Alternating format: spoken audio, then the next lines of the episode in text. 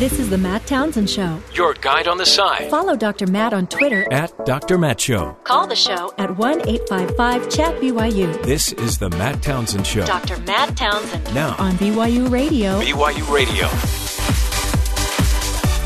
Good morning, everybody. Happy Thursday to you. Dr. Matt here, your life coach, your guide on the side, along with my cohort, Terry and Jeffrey. The gang's gathered. Uh, just wearing his BYU broadcast or his BYU uh, funny cougar shirt. Yeah, and it's not because they won the game last night. No, it is. You're, that's all you're talking about. I mentioned it You in, love- in passing. You love them cougars. If if they win, Yeah. By the way, what would win in a real fight, a cougar or, or a wolverine? ooh, that's a great question. Maybe it depends A if it's a wolverine- Michigan wolverine or a UVU. That's true. Wolverine, is smaller. Yeah, but boy, they're those vicious. things, they're vicious. So vicious. Uh, speaking of vicious, nice segue. Speaking of vicious, uh, boy, oh boy, another um, allegation against Al Franken. Uh, Matt Lauer's getting more play. All the night shows, the, the late night shows are making jokes, making fun. It's uh, it's a crazy world we're living in right now. These iconic figures are they're in trouble, and uh, with sexual misconduct and allegations of sexual misconduct, I really um, hope over uh, the weeks and weeks and weeks that we're going to be covering all of this that we can open up a discussion. Isn't it kind of telling too how fast people in your own medium will turn on you? Yeah, like first you're the king of NBC, and the next thing you know, NBC comedians are making fun of you as the fallen king. That, I guess, in the end, is why it's probably risky to you know to make your whole life about fame and fortune, and at some point, you, you still just got to be a good guy. And I guess be able to take a joke because you're going to be laughed at. or just keep your clothes on around other people. Well, I mean that. There's that. There's that. Just keep your hands tied behind your That. back, and There's then you'll be fine. There's Unless the hands. There's the clothes. But don't fall on somebody because then you'll get uh, you'll get accused of unwanted falling on. don't yeah. don't have a button installed in your office that locks the door from your seat. Yeah. There's that. Can I keep the trap door button though? I maybe.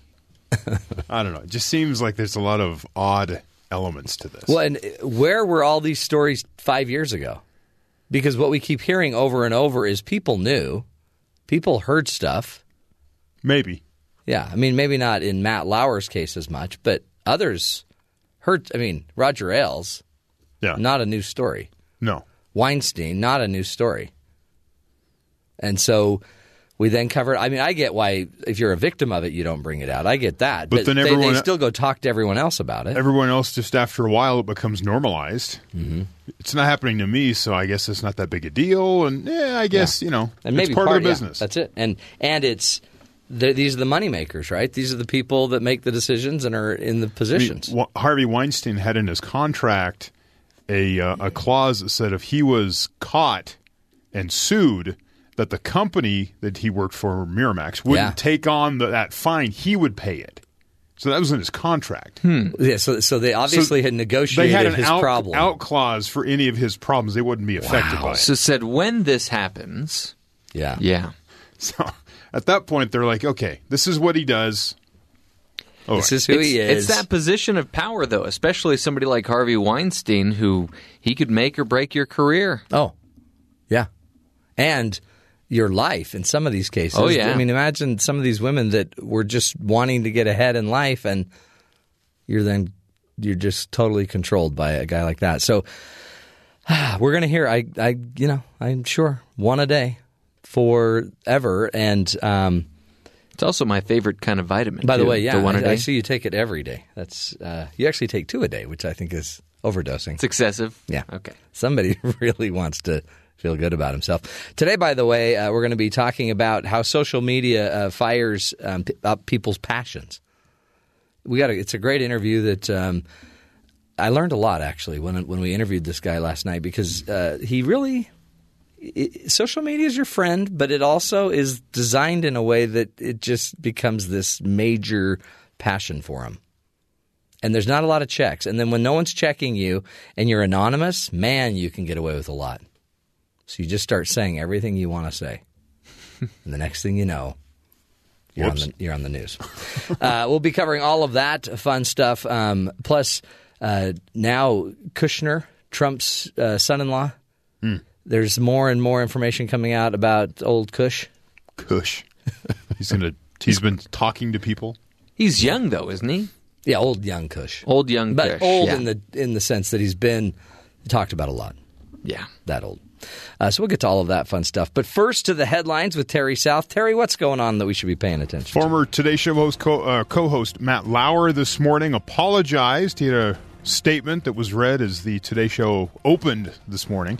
It says, To the people I have hurt, I am truly sorry. Some of what has been said about me is untrue or mischaracterized, but there is enough truth in these stories to make me feel embarrassed and ashamed. I regret my shame is now shared by the people I cherish dearly.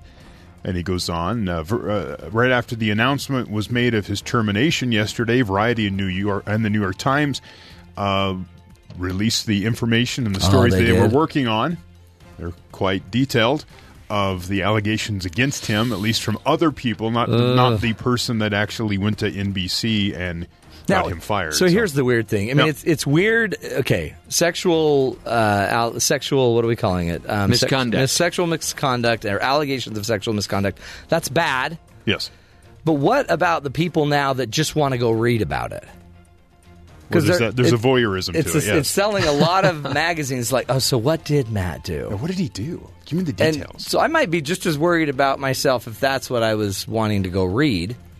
It's a good maybe point. that's part of the problem. It's a great point. Two other points. Yesterday, uh, there's a reporter on um, Headline News. Her name's Ashley Banfield. She Yeah. used to work in NBC. Yeah, yeah. Uh, during, uh, she's one of the reporters that were on the street as 9/11 was happening. Oh, wow. She was reporting from New York. She has this TV show, so she brought in former and current employees of NBC. She talked to many of them on the phone, talked to some on the air, and she said of all the people she spoke with, it's around 50% that say they knew something was going on. 50% had no idea. Interesting. Some people are like, wow, they're shocked it was Matt Lauer. Other people are like, well, you know, I heard some things. Isn't it that? And it's just this sort of Uh, yeah. office culture who talks, who's in the right group to know what's happening. Well, and- like in your office, do you know the guy or gal that always eats fish? no, Or do you know the one that, that loves garlic? no. I used to. Oh, yeah, you're not around, I'm not though. around. Uh, But if you're other- around all other day- places, absolutely. You know. I haven't seen it, but Matt, I've heard some things about you. Oh, yeah. Yeah. Naps. I do 'em every day. I get an email every morning from a CNN media reporter. Just he puts out an Did he email. send you an email? It's personal. Terry, No, here you go, a brother. mass thing. But uh, there was a quote from a uh, uh, uh, an event he was at last night. The guy was talking about. He said, "In the last 18 months, NBC blew two of the biggest stories that have ever come down the the pike for him. First, Donald Trump, the Billy, the the Access Hollywood tape. NBC had the tape because Access Hollywood is an NBC property. So NBC had the tape, but held off and let the Washington Post." Why? Release it first, then they go, "Oh, here's the video." Okay. right? So they, they kind of Blew it. hold on, held off on that, and people were like, "That's odd. You had the tape. Why didn't you? Yeah. Why'd you wait?" The other one was uh, the uh, Harvey Weinstein. NBC had the reporter's last name's Farrell was working on the Harvey Weinstein case. They got real close to the end of it, and they're like, "Ah, they passed." And then Farrell went to the New, the New Yorker with it, right? Oh, Yeah. So now they're wondering you took those two big high profile sexual misconduct situations and passed. Does this have to do with because you knew something was bad in house and you didn't want to kind of put that Oh, yeah, microscope We don't want to on? start that fight. Don't know, but that's kind of being discussed. And I mean, those are two mega powerhouses. Right.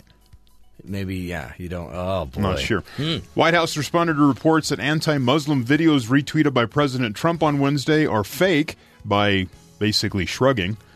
Whether it's a real video, the threat is real, and that's what the president is talking about. White House Press Secretary Sarah Huckabee Sanders told the press. The videos were initially shared by Jayda Fransen, the deputy leader of Britain's far right anti immigrant Britain First group.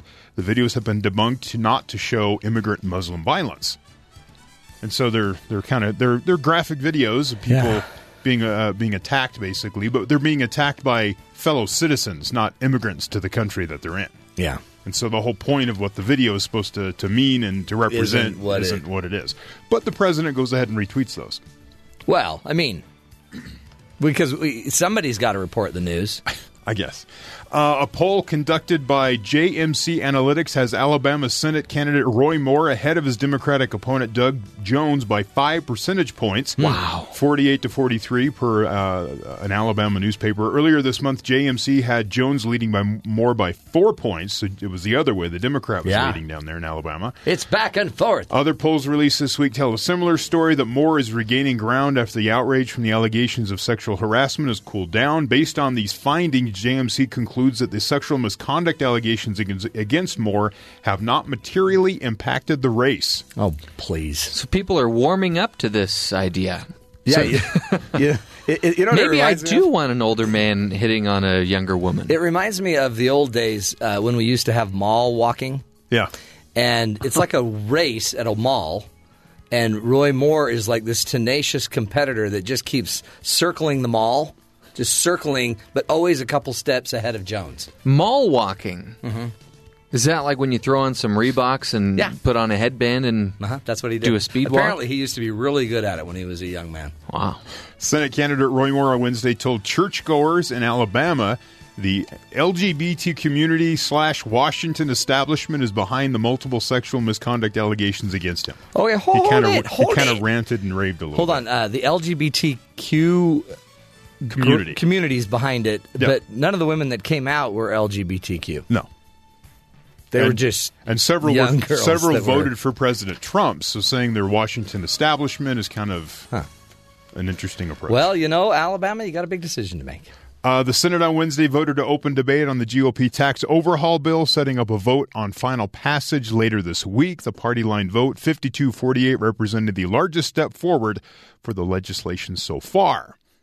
Many, Hmm. many are still concerned that it may raise the national debt. Yeah. The uh, official score says it will add 1.4, 1.5 trillion to the deficit over the next 10 years, and it relies on strong economic growth models to lessen that impact. Well, yeah, yeah. But what you're failing to notice Hmm. is how the the economy will be impacted. Sure, the deficit will go up 1.4 trillion, Hmm. But the economy will grow like crazy. A lot of money will be brought back to America. That's what they're saying. Yeah. They have no way to know this. Or Well, it's a prediction. I bet you two more Trump uh, rest or Trump um, hotels will be open. Maybe. okay, A couple more golf courses. there's some ideas. It's a big deal. And what if it doesn't pass? Eh, They feel like they have the votes. That's why they're Well- pushing it through at record speed. Didn't we hear that with healthcare and Right. yeah. So we'll see. Uh, finally, an airline pilots union says a computer glitch at American Airlines left approximately 15,000 scheduled flights during the busy December holiday travel season without a captain, co-pilot, or both. This sounds like something we could pull off here Oh, yeah. at BYU Radio. Little, mo- yeah. Who couldn't? I mean, it's just an airplane. Let's get let's get Lynn on the glitch. Lynn, we need a The, the Allied Pilots Association tells CNN that it learned about a failure within the pilot scheduling bidding system last Friday. Thousands of flights currently do not have pilots assigned to, the, to fly them during the upcoming critical holiday period. boy. According to the LA Times, a computer error let too many pilots get time off for the holidays, or as American Airlines Captain Dennis uh, Tajer put it to CNBC, the system went from responsibly scheduling everyone to become becoming Santa Claus for everyone yeah. It just left all these dates open for vacations. Everyone took it because you know Christmas. Well, who wouldn't want? Yeah. I don't want to fly during Christmas. Um, so Apparently, though, they have loaded planes. he goes. the computer said, "Hey y'all, you want the days off? You got it." So now they're what- trying to fix Wow. That you think that would just just the fact that their computer talks like a Yeah. southern. It's like what's going on? So American Accent. Airlines says we re- we have reserved pilots to help cover flying in December, and we are paying pilots who pick up certain open trips 150 percent of their hourly rate Ooh. to try to cover this mistake. Let's get Elon Musk on a self-flying plane. Ooh, let's not do that. Why not? Well, you want to live. They sort of self fly by themselves anyway. So wait a minute. You're all for self-driving cars, Yes. but not self-driving plane or self-flying planes. Yeah, no. Well, there's two critical moments in every flight. But you're safer in a plane than you are in the car. Did you know that? Yeah. So explain yourself. It's just the takeoffs and the landings that I care to have a pilot for. and for the most part, that's what they do. They Yeah. take off autopilot, Yeah. and then take it off autopilot to land. Yeah. So, I mean, unless you're going to somehow, you know, drop one off mid-flight, I kind of feel like they need to be there for the takeoff. Hey, it worked in the film Airplane when they had that autopilot Yeah. that inflated. Yeah, that was different. Okay. That didn't work actually. That was a movie. Man, oh. Jeff, are we? Do we have to keep teaching you this? All movies aren't true, Jeff. Did you realize we're only going to process about half of what you say as long as this TV is on behind you? No, I totally do. Neither of you are even Just watching attention. a guy standing in uh, the Bahamas talking about golf. It doesn't even matter what he says. Nope, he's in the Bahamas. He's on the TV, so we're watching. beautiful. Why is it that you two get to see the TV, but I have to just look at you two? What, are you complaining about that? Yeah, I'm a little upset about that. Speaking of movies, that Avengers trailer got 41 million views in 24 hours. Yeah, but you watched it like five million times. Well, yeah, I did my part. Do you know how many times I've been criticized because I haven't watched it yet? Six. It's a good guess. How many? What's the accurate answer? Well, it's probably just more like two. Okay. Um, help us here, Terry, with what's going on with Michael Flynn. Has he turned on the president or not? The the the belief is that he had. Last week, his lawyer said they've stopped communicating about any sort of uh, ongoing investigation with the White House. Even like means, the grand jury's been postponed. yeah. So if you cut off contact with the White House lawyers, then the suspect they, they suspect he's talking with uh, the the the investigators. He's talking with Mueller. And he's doing this to protect his, his boy. Yeah, Apparently, his boy could have been got, could have gotten in some big trouble here. Well, he's in trouble because he was coordinating with Turkey. He was coordinate the the the, the story that came out was uh, Michael Flynn was coordinating with Turkey to set up a what felt like a kidnapping oh, of yeah. a guy who's in this country lawfully. Yeah. because the government of Turkey thinks he's the guy that that oh, the was pa- this is the pastor dude. Or yeah, the- he's the yeah he they he's a cleric, I guess you Oh, could say. a cleric? But he uh, somehow is the guy that was responsible for the attempted coup over President Erdogan in, Uh-huh. Yeah. in Turkey. So they're all trying to do this, and Flynn was trying to Kind of a pseudo But there was like a kidnapping. three to five million dollar payoff that that Michael Flynn and his his friends that were involved in all this would have gotten. It's just a weird situation for the guy heading up the national security Yeah. committee for you know. So I don't know. It's a it's an interesting story. Now, is he actually cooperating or not? I don't believe We don't even said. But No. but it is interesting that Mueller could just sit back and just kind of leave this out there. And, and some, some people are suggesting some of the erratic behavior over the last few days from the president. yeah. The Pocahontas stuff, the tweeting of videos, the just uh, kind of odd comments on some of the live uh, speeches he's given recently. Is that because he's feeling pressure because they're maybe saying- yeah. Flynn knows things and he's concerned about what he's saying? And Flynn may know even more about Kushner, I guess, too, because now Kushner's on the hot seat. Right. Next week, Trump Jr. Like Trump Jr. is going to go to the go to the the House because he's already Yeah. spoken to the Senate. Uh, meanwhile, Ivanka's going to hold some big meeting, and uh, the department, no, who is it? The State Department leaders aren't going. Did you hear about that? Hmm. No, where aren't they going? Uh, just not interested. Okay, That's rude. But it, it may be talking more about like there's tension between Tillerson and the big dog, Oh. uh, Presidente Trump. Presidente That's just his international reference. El Jefe. Ugh, Jefe. hey, uh, there's a study that's out uh, shows that the car you drive may reveal whom you voted for. really? Stanford University researchers used a computer algorithm. They're using a lot of these lately Right. to determine whether uh, the, a neighborhood leaned left or right by looking at the vehicles in 50 million of images from the street Google Street app in that area. Okay. So by just they just going through the images, they can actually determine what uh, with 88% chance they can determine if who you voted for. Sedans outnumbered pickup trucks. Um, uh, when sedans outnumbered pickup trucks, there was an 88% chance that the city would vote Democratic. Right. So Democrats apparently drive sedans, Yeah. right? Uh, I guess Republicans drive trucks.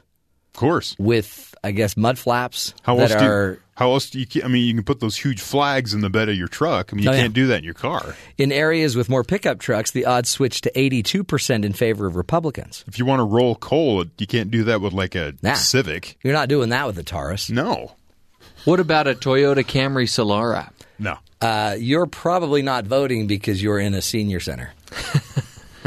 There's just lack of judgment there. Yes.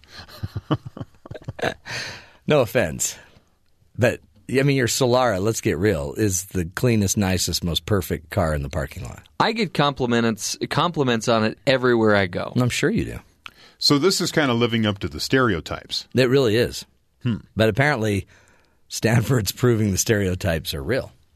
Well, there's a little bit of truth in every stereotype. There's a reason why it's a stereotype. That sounds like that's a stereotypical phrase. Probably. Yeah. The types of cars also provided information about the race, income, and education levels of a neighborhood in the study as well. Volkswagens and Aston Martins were associated with white neighborhoods. Aston Martins. Yeah. Okay. Uh, I have a Volkswagen, um, obviously white. Uh, while Chrysler's, Buicks, and Old Oldsmobiles tended to be uh, appear more in African American neighborhoods. Hmm. The researchers cross-checked their predictions against actual Census Bureau data and voting results. Wow. Pretty interesting, huh? Boy, there's the little things you learn. We've Yeah. got to turn this TV off. Yeah, that I think you need to learn that by now. We're not we're still not listening. I think you two need to learn that all you have to do is talk a little bit, and no one will know you're listening. We have been talking. Yeah, we're participating. No. Okay. It's just basketball highlights. I'm Just a little test we're running on the Matt Townsend I- show. I, mi- I missed some games last night. we turned the television on today, and uh, No, it was on before. it was apparently on all night. Yeah. And now I can't get my crew to crew. what are we doing? Anyway, up next, we're going to be talking about how social media fires people's passions and builds extremist divisions. Interesting, interest, interesting interview coming up with Dr. Robert Kozinets.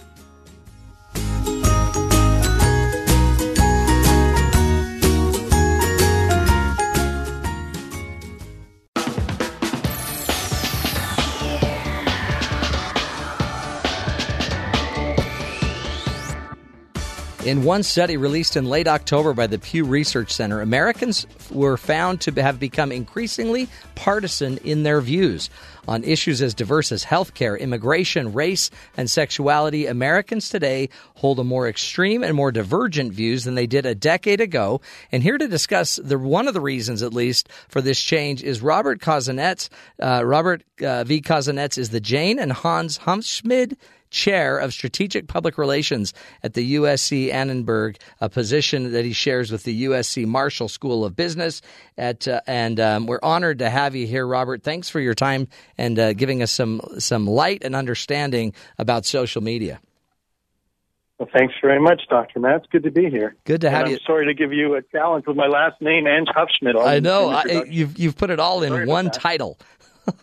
it's yeah, sorry. It's okay. No, it really that. is. This is an interesting thing because social media, um, it, it is. It's one of the big differences. It seems from this last election and the last few elections, we we are more socially, um, I guess. Uh, engaged with our social um, media, but it doesn't necessarily mean we're we're you know more connected in a loving way. T- tell me about what you're finding out about social media and how it divides us. Yeah, well, it's, it's kind of a long story. So, uh, you know, I, I will give you the summary version. And if you want to fill in some of the details, uh, we can do that. But I've, I've been looking at uh, social media for about 20 years. I actually did my uh, my dissertation work in 1995 on Star Trek fans. Oh wow! Uh, and I found that Star Trek fans, yeah, we're using we're using social media a lot back in the 90s. Actually, some of the first people on the original internet, which was the ARPANET, were fans of of Star Trek and science fiction people. So you can kind of see the connection there. yeah. But you know, from the very beginning, uh, we had these warning signs that that that uh, when people were online, particularly in uh, environments where they were anonymized, that we saw these, you know, all these things like uh, you know, trolling. Uh, all of this came from the from the early internet, flaming. Uh, you know, groups of people uh, getting together and attacking others, uh, feeling, you know, um, very free to express extreme uh, opinions and then coming back at others who expressed other uh, extreme opinions and and being you know quite vehement in their criticism. Um, so it was it was really there at the beginning, and uh, to be honest, it concerned me a little bit from the start. And in my earliest stuff that I wrote, you know, well before blogging, never mind uh, Facebook and Twitter, I kind of pointed out that um, this was bringing out, yes, it was connecting people, but it was also connecting their passions. Mm. Uh, and as we saw these, uh, uh, you know, sort of free from cost um, and abstract ways to express ourselves become more and more common, we also saw this license to, um, you know, express a, a level of animosity that people would really hesitate to do uh, in real life. I certainly hope they would hesitate uh, to do in real life. Um, and so, you know, to be honest, I think we're still seeing the tip of the iceberg. Social media is still, uh, you know, growing. Uh, the amount of time people are spending on on it in general is growing. We've got generations now that are growing up with this, this as an essential way to communicate. And you know, the research that um, that you're quoting that we started off by looking at you know looking at some of the things that were going on in the you know the, the political partisan sphere, but it certainly doesn't only extend to that. Uh, that you know that's that's more more recent uh, work that that really uh, came from some uh, looking at at food porn, and what we found in that uh, study was that when people stayed with their their groups. You know, if you're on Facebook and you're a member of sort of a you know food sharing group or recipe sharing group or a mom's group, then there was a there was a real pressure to um, to conform basically to the to the ideals and the norms of, of those groups, and that was fine. So you see this sort of, you know, I mean, I guess it's I guess it's not fine if you really want to be expressive and creative, but if you're talking to your group, it's a pretty uh, tame and civilized conversation, and it doesn't really go out of bounds. But once people wanted to extend that group and talk to wider groups, uh, sort of build their own personal brand and have this uh, wider appeal. So if you wanted to become a food blogger, you had to reach out in some way. And one of the ways that a number of people were doing it, because it was fairly effective and fairly easy to do, was to take an extreme position. Yeah. So if you were, a, yeah, so if you're a food blogger, you you you you post a picture of of a you know a crazy pizza that has hamburgers and fried chicken and all kinds of things uh, baked on it. If you're involved in you know uh, relationships or or uh, sex, then you have something on the extreme end of that. But the problem over time is that those things become the benchmarks and they move more and more towards the mainstream, and and things get more and more extreme to to seem marginal when what used to be marginal is now mainstream. Oh so boy, moving target. Yeah, and then and that's what we're seeing happen. Um, you know, I think it explains quite a bit that's going on in the world right now. Things seem to be moving very quickly, uh, you know, out of our control into these extremes, into these polar polar oppositions. Boy, in fact, and it's it's we, funny that you say that because when I started radio about ten years ago, uh, the person that was coaching me basically said, um, "Yeah, you gotta you gotta take a very extreme position. So don't just don't just have a position, take an extreme position, and yeah. then that's how we'll grow our listenership." And I'm like, well. But I don't want to take an extreme position on family and marriage and all these other things right. I was talking about anyway, it was, but it it does it. But I guess what it does is it ignites yeah. passions, but it doesn't necessarily increase accuracy or information. I think actually the contrary. Yeah, exactly. Right? So what you're mentioning is very, very informative because what was happening there was you were trying to broaden your audience, right? Yeah. And and in, instead of appealing to the mainstream because that's not so interesting, you were the advice you were given was to go to the extremes because that will attract more people, or at least more more um, uh, more vocal people, right? More visible people. And now if you multiply that, so uh, now think about all the people who are online who are building their own brands and building their own followings, right? And want to have a lot of retweets or they want to have a lot of subscribers or they have a YouTube channel. All of them following that same advice at yeah. the same time. That's what we're seeing. Oh, that's so yeah. scary because then you've also you have to keep you have to keep the monster fed, right? So you you have to right. keep going more and more extreme.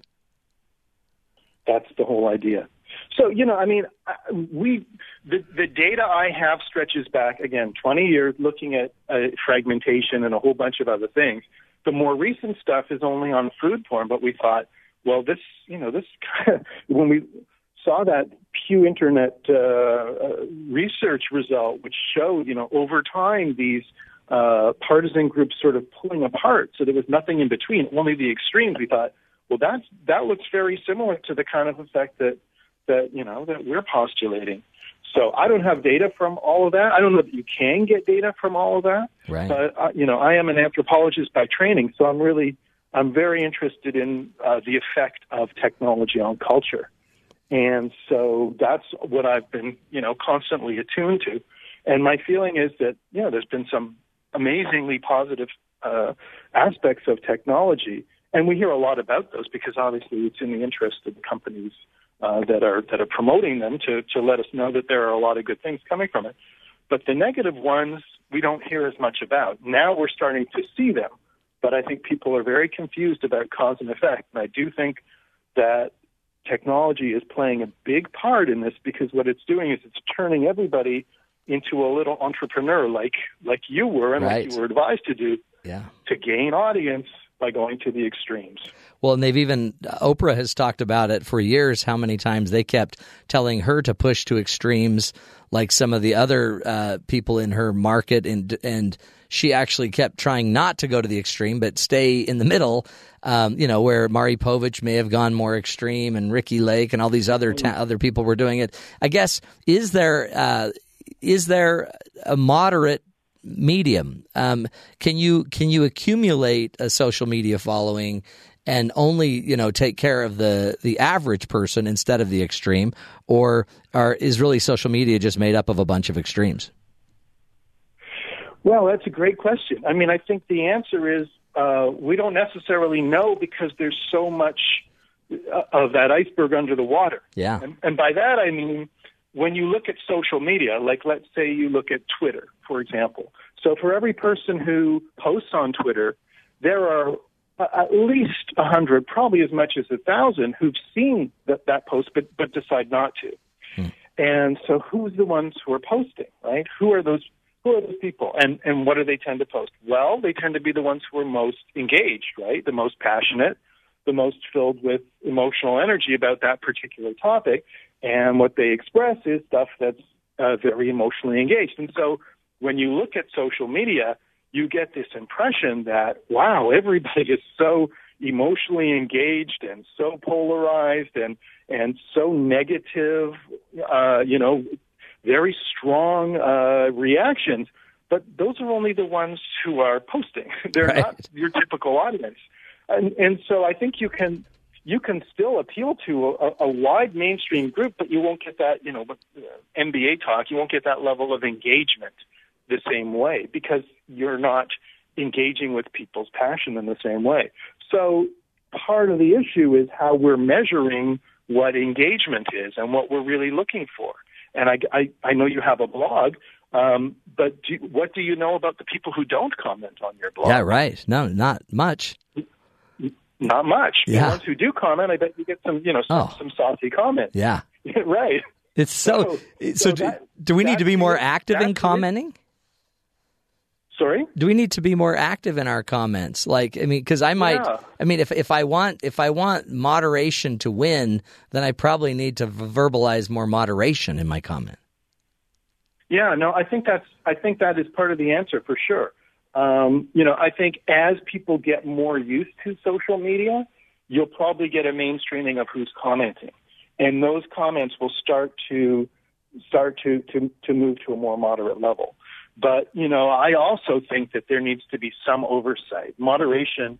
You know, the literal moderation of of uh, of, of websites and social media groups. Used to, when when uh, the internet started, you had all these moderated groups, and it was someone was in charge of making sure that stuff didn't get out of control.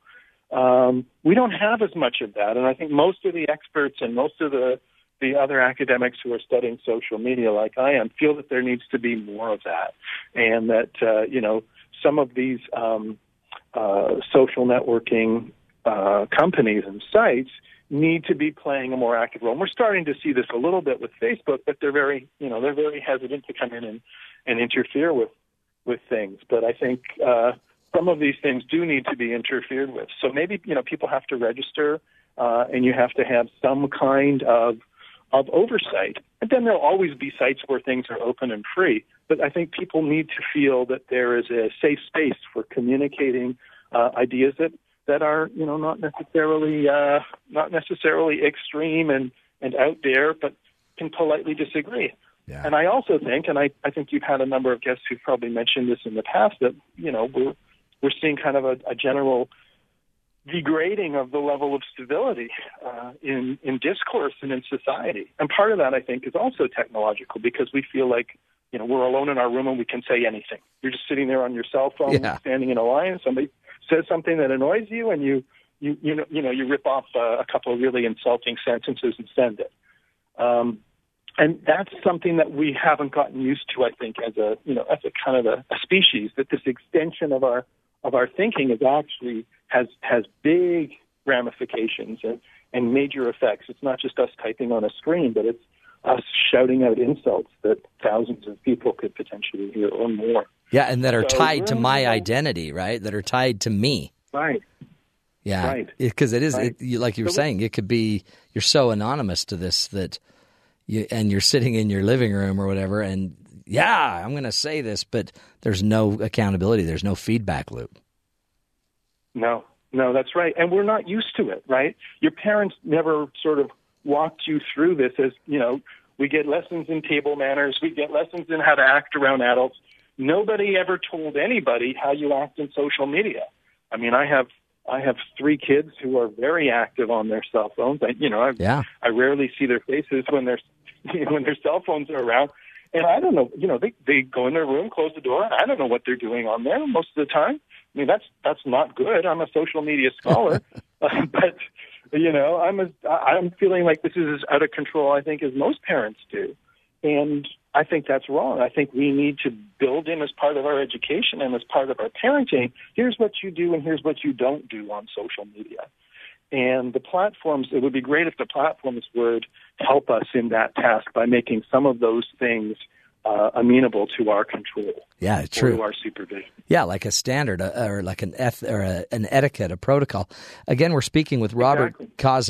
Uh, he is the Jayne and Hans Hufschmid Chair of Strategic Public Relations at USC Annenberg, which is a position shares that he shares uh, with the USC Marshall School of Business as well. And Robert is talking to us about how social media fires up our passions. And um, so, so there, I guess there's a lot of, of what's going on, but it, you've only been really studying you've been studying it for 20 years but this is it going to just keep getting louder and louder and more aggressive um, or where do you see this going in the future robert Yeah, I mean, I think uh, I, I, I think as there are a number of, of of forces here, right? You're talking about something that's affecting. Facebook has two billion active monthly active users, and so there's no one direction that this is going to going to go in. I think what we're going to see is uh, increasing pressure to to have some sort of a mainstream voice to calm this down through moderation and and even regulation. And I I, I think that the uh, the, the social network companies are aware of this and they're they're thinking about it, but they haven't had any kind of restraint. And the uh, you know the Silicon Valley ethic is a bit of a Wild West ethic of really against any kind of of control, and that comes from some, somewhat the early days of the internet. If people ignore the fact that early on moderation was noted to be something that was useful, yeah and on the other hand, you have these these social forces that that once they start, they build their own momentum.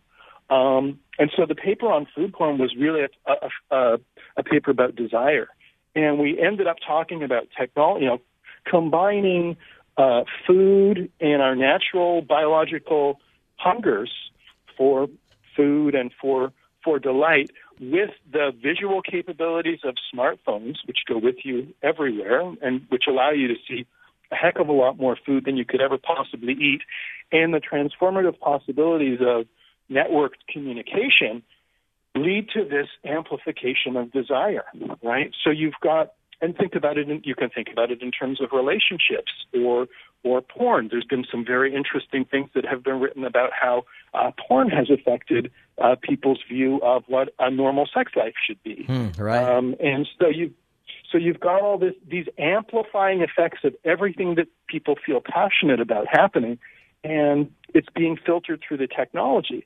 And the more desirous you feel, the more active and energized and passionate you feel, the more that indicates on the you know the corporate dials of of the valuations of companies and the key performance indicators that they're measuring, things like engagement, that, that the technology is successful in doing what it's supposed to be doing. Hmm. So we've got we've got these contending forces, right? And who knows where it's going to go? Yeah. It, it, right now, right now, someone you know, some force, something.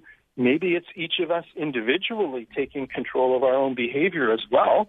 Uh, but something has to happen to, to put the thumb on the scale and tilt it one way or the other because you've got forces that are that are, are, are normalizing, but I think you've got even stronger forces trying to pull things apart. Yeah. Um, and I think that's that's what we're feeling in society now. No, I and I don't right. think it's just society or culture; it's technology. I agree. I think you're right on, and uh, I so appreciate it, Robert. That's it's just great insight, and again, from a father of three as well, so you understand those fears as well. We appreciate you being with us again. Robert Kozinets is his name, and uh, he's doing what he can to research and understand better the impact of all this passion, folks. It's coming from something, and don't don't always trust it as good. You know, all passion uh, might just be folding back on itself and turning into something even uglier. Um, that's why we that's why we brought him on to help better understand what's going on in the research. We'll continue the journey, folks, doing what we can to make your life healthier, happier, and to help you be the good in the world. This is the Matt Townsend Show. You're listening to us right here on BYU Radio.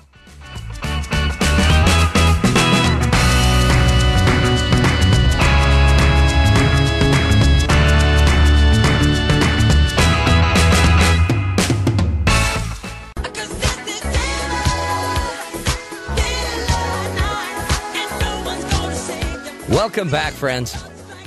Does this song bring up any uh, memories for you? Because apparently we're celebrating an anniversary. 35 years ago, this album was released. 35 years ago, I was 13. Really? Yeah. Why, why does that surprise you? Uh, it doesn't. Like you, th- what you think? I'm 80, 65, maybe 70. Mm, somewhere in there. I was yet to be born. Oh, Can you believe that? You weren't born when this was. No, I was just about to be born. So you were in utero. I think this album came out kind of as a warning that I was coming. Yeah. Here comes a thriller, folks. A really scary zombie-like baby, soon to be. I was big. I was 10 4. Really? Yeah. Or is that just what they said? 10 4. were you really 10 4? Yep. Man, you were big. Lardo. I mean, in a, a loving way, I mean that. Sure. I was seven, like two. Puny man. Are you making fun of my baby size? No, I meant that in the best way possible. See what I did there? Yeah, you just used my favorite line. It's amazing. This this song changed lives. This got a lot of people dancing that probably shouldn't have been. they can do that zombie That's curled the, finger. That's the truest thing you've said today. Yeah, very true. I remember dancing, not dancing. I remember my wife when we were dating because we dated in high school. Four years after the song came out, I remember in her she had a little dance room in her house with mirrors, and I remember playing it, and we were all just messing around to it, dancing. Did You she ever see get me dance? By the way, Did she ever get worried when you were dancing in front of the mirror and realize she couldn't see your reflection? yeah, that used to freak her out. The bigger thing was when I was wearing a leotard. You know, this is this is interesting because now I'm just realizing that you only like to record your show in the dark hours of the of the morning. Oh yeah, I can't even drive home when there's light. It burns. Is that why you have one of those uh, Yeah, coffin cars, yeah, and a driver. self driver? Mm-hmm. self-driving Tesla coffin car. Oh, that's coffin. Yeah, I'm coughing. Coughing. Yeah, that's what you meant. So happy birthday to Thrilla. Thriller. Thrilla is what it would be called if it was released today. Yeah. But It there may- would be like a Z in there somehow. There's got to be a remake of that, right? Hasn't somebody? I don't think anybody would ever have the audacity to try to remake that. Are you kidding? You heard, have you ever heard of Kanye West? He's the king of audacity. The audacity of Kanye. Uh, we will continue the journey. Up next, we got uh, some more empty news for you. This is the Matt Townsend Show, helping you be the good in the world and stay informed about Thriller.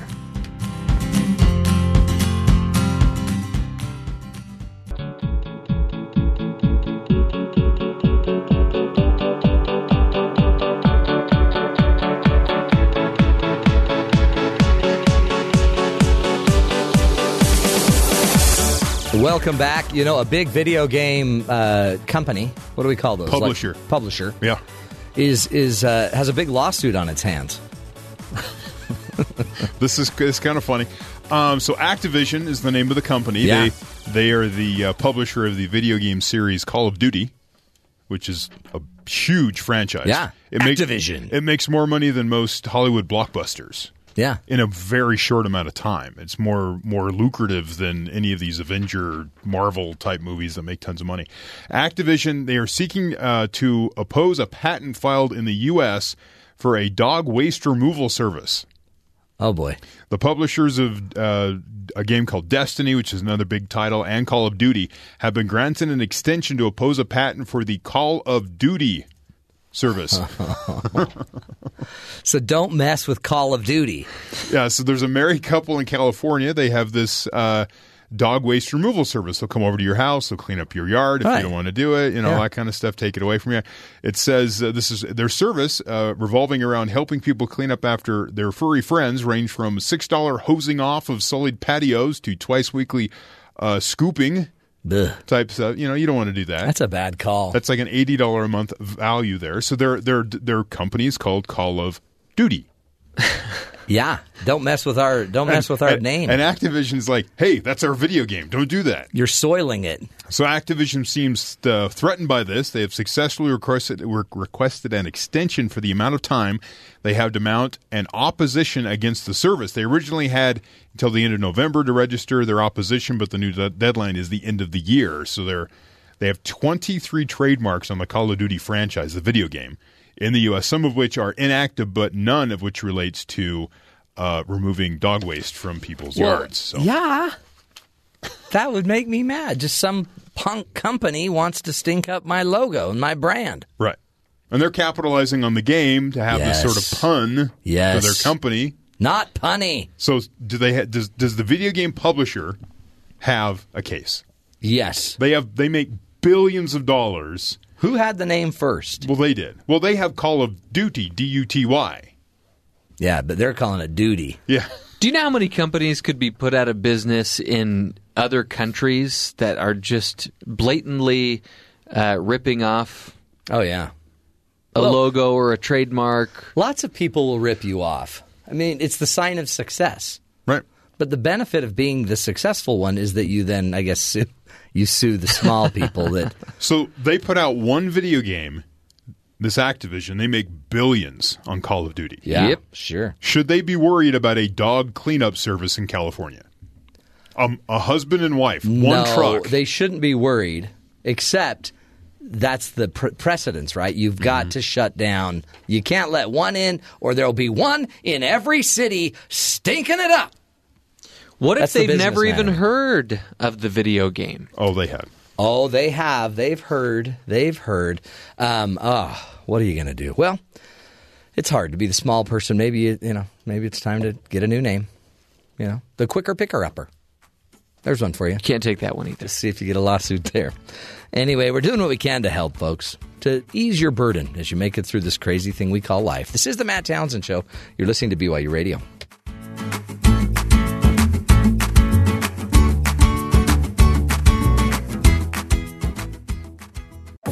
This is the Matt Townsend Show. Your guide on the side. Follow Dr. Matt on Twitter. At Dr. Matt Show. Call the show at 1 855 Chat BYU. This is the Matt Townsend Show. Dr. Matt Townsend. Now. On BYU Radio. BYU Radio. Good morning, friends. Welcome to the program. Dr. Matt here, your coach, your guide on the side, along with my good friends, Dr. Jeff and Dr. Terry. I'm I'm your good friend. I'm a doctor. Okay, let's restart. Dr. Matt here, your coach, your guide on the side, along with Terry and Jeff, two uh, bystanders that are just uh, hanging out in my studio. We've been stripped of our doctor status as And well as friend our friend status. status. Yeah, I've defriended you, which you can do. You that's what you can do because we have social media now. If I if I if I somehow receive an honorary doctorate, could I be a doctor at that point? I don't know. Hmm. I mean, I guess you could, but you wouldn't really be con- perceived as a real doctor. I've already I spent the entire weekend with real doctors and pretty much No, no, medical doctors or Yeah. just people that went Yeah. to school a long time. no, they're medical doctors. Oh, okay, cool. There are some people Yeah. that if they if they were named doctors simply Mm-hmm. for the fact that they went to school for a long time, Yeah. we'd have a lot of doctors living in their parents' basement. Well, no, th- We would. those are called those are just fraternity goers. That's oh. not a, Okay, Just okay. because you're at a frat house for a long time doesn't make you a doctor. Okay, smarty pants. Hmm. So there's a nuclear holocaust pending. Are you serious? Listen, Says who? there's one person hmm. who has studied nuclear science his entire life. He has a PhD. Mm-hmm. He will not show up unless you recognize he's a doctor. Would you rather than call your medical doctor mm-hmm. to come have him stop this Holocaust, or would you rather just call the man doctor?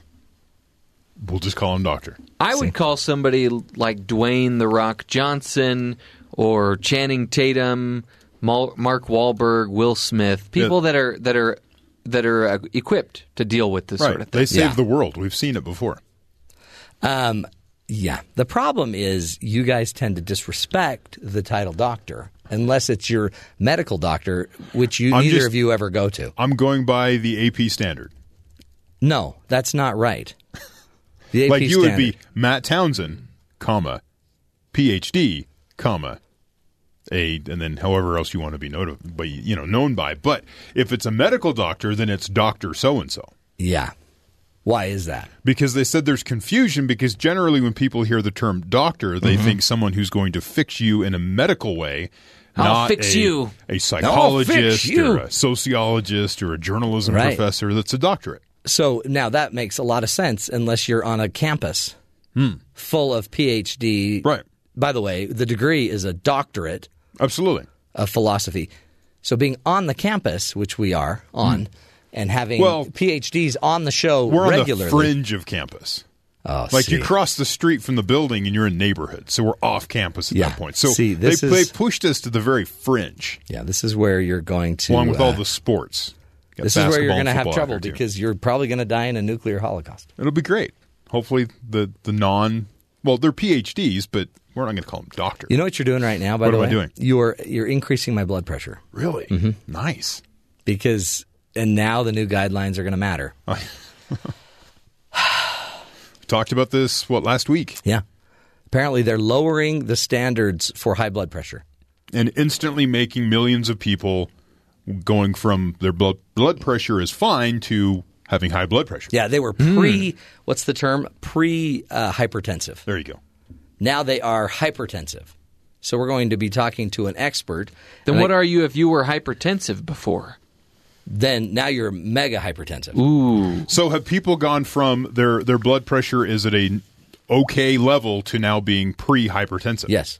Well. but I think they got rid of pre-hypertensive and just lowered it to now you're just hypertensive.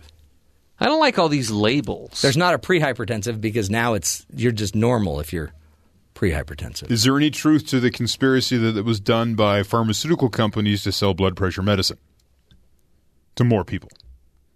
Yeah, maybe by lowering the standard to make more people have to go get those pills. Yeah, now none of the doctors that made the decision would say that's why they did it. They say they did it because there's too many people that aren't getting the message that they're not healthy. Okay. So they've got to jump on this earlier. Hmm. Yeah. Yeah, that's what that's about. And and I believe this was uh, announced at the American Heart Association meetings where the president of the American Heart Association had a heart attack. Yeah. Ooh, that's right. See, and if he had just known, then that wouldn't have happened. Yes. Wow. That's a big deal. That is a big deal. So we're going to be talking about it today with a doctor, Doctor Yes. Paul Whelton. Well, he We'll find out if he's a real MD. he's an MD. Yeah. So we'll call him doctor. He'll be referred to as Doctor Paul. He's an MB, MD, MSc. Wow. K E Y M O U S E. Yeah. Apparently he's a Mouseketeer. oh, he'll be so proud to hear that. Great. No, he's a researcher, for heaven's sakes. Oh, sorry. Unlike uh, a credible researcher, obviously, because he has an MD, and the only credible researchers on the earth are medical doctors. No, no one. I don't believe anyone has said that. Give me a break. Just there used to be a distinction between Not the really. doctors that No. fix you and Not the really. doctors that are all soft and squishy. I'll fix you. I'll fix you. So we'll get to that fun. Uh, speaking of soft and squishy, uh, anything going on in Washington we should be paying attention to. There's all to? kinds of squish going on in Washington. Let's get to those headlines. So they've gone from awkwardly holding hands to engaged in a war of words with President Trump, of all people, telling British Prime Minister Maurice, uh, Minister Theresa May to find her or mind her own business. On Wednesday morning, Trump retweeted videos posted by a member of the right-wing anti-immigrant, anti-Islam group Britain First. They need more antis in there. Yeah. You got multiple antis. If your group is set up to be multiple anti, anti, anti, maybe you're the problem. Well, because if you have too many antis, you're actually pro. Yeah, it just starts coming back around. Two negatives make a positive. It's doesn't it? crazy. One claimed uh, to show a Muslim immigrant boy beating up a Dutch child. The Dutch embassy in the United States said the boy was not an immigrant, but was born and raised in the Netherlands and was prosecuted for the crime.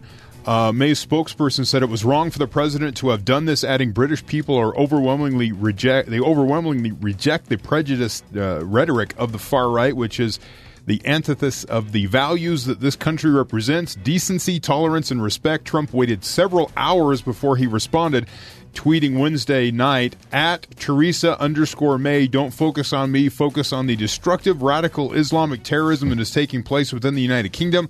We're doing just fine. It was actually his second attempt at messaging May. In his first tweet, the Prime Minister Trump, um, or towards the, the Prime Minister Trump, instead tagged at Theresa May, a woman named Teresa Scrivener who has six followers and lives here in the U.S. so that woman was just getting on blast Oh, all afternoon, imagine? and she put out a thing saying, "People, I'm not the Prime Minister. That poor lady. Stop tweeting me." All these people are showing up at her house protesting. Right. Look, I've just got to get to work. Holy So- cow. Well, Fallout from tweets. What are you going to do? Minnesota Public Radio fired writer and longtime uh, Prairie Home Companion host Garrison Keillor on Wednesday following allegations of inappropriate behavior. The Associated Press reports in a statement Keillor said he was fired over a story that I think is more interesting and more complicated than the version that was actually heard. Details of the allegations have not been made public.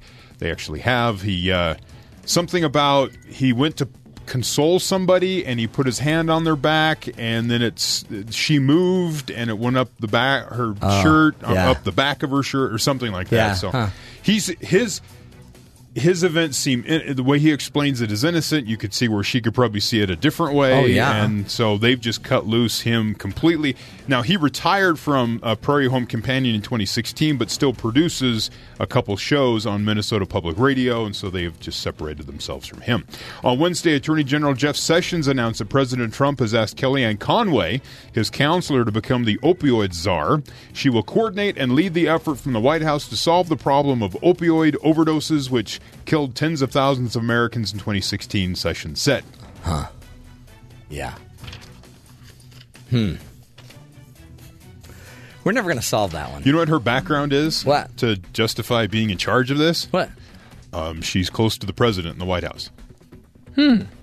Well, She sure. may she may have people that she knows that were affected by it, but well, yeah, but somebody's got to be close sure. to him. Someone's got to be in charge are. of this. But There's the guy, Another the another person with a lot of responsibility, but not a lot of experience unless you're looking at real estate. Uh, Jared Kushner reportedly met with special counsel Robert Mueller's team earlier this month. CNN reports that uh, Kushner, President Trump's son-in-law, was specifically asked about former National Security Advisor Michael Flynn. Flynn has been a target of the special counsel's investigation into Russia's election meddling. Mr. Kushner has voluntarily cooperated with all relevant inquiries and will continue to do so. Kushner's lawyer says uh, Flynn's lawyers last week cut off communication channels with Trump, or Flynn's lawyers. That's what I said, right? Flynn's lawyers last week cut off communications with Trump's lawyers, an indication that he might be cooperating with investigators. And so you got Flynn, and then Kushner, and then Oh boy. is the White House feeling the heat? I don't know. They probably are, hopefully, more worried about North Korea, maybe a tax bill, maybe other things that are more Yeah, they important. shouldn't have to worry about Flynn. I mean, there's nothing going on there. That's what they say. It's all clean. And finally, scientists have called for glitter to be banned globally because it is a threat that presents itself to wildlife and all living things, basically. No, t- And totally I agree. true. Glitter is evil. There's no place for glitter on this world. Someone gave us some um, cups, basically, for a wedding, and they put glitter in them so that when you went to use them, you just either you'd fill up and be glitter in your whatever you were drinking, or you dump them out and there's glitter everywhere. Yeah. Why So would you mess. want that? You don't, and we were finding glitter for like five years from that one incident on our wedding. But day. that that's the gift that keeps giving is glitter. These were friends, right? Or was this a curse that was placed upon you? it was actually someone that worked for me, so I'm, Ooh. they were friendly. You should have given them that were- Thanksgiving off. They knew you loved glitter. The glistening decorative powder may seem harmless, but environmental researchers claim it is a dangerous pollutant, particularly to oceans. The problem has become so severe that plastics are found in a third of all fish caught in Great Britain, according to a study out of uh, Plymouth University.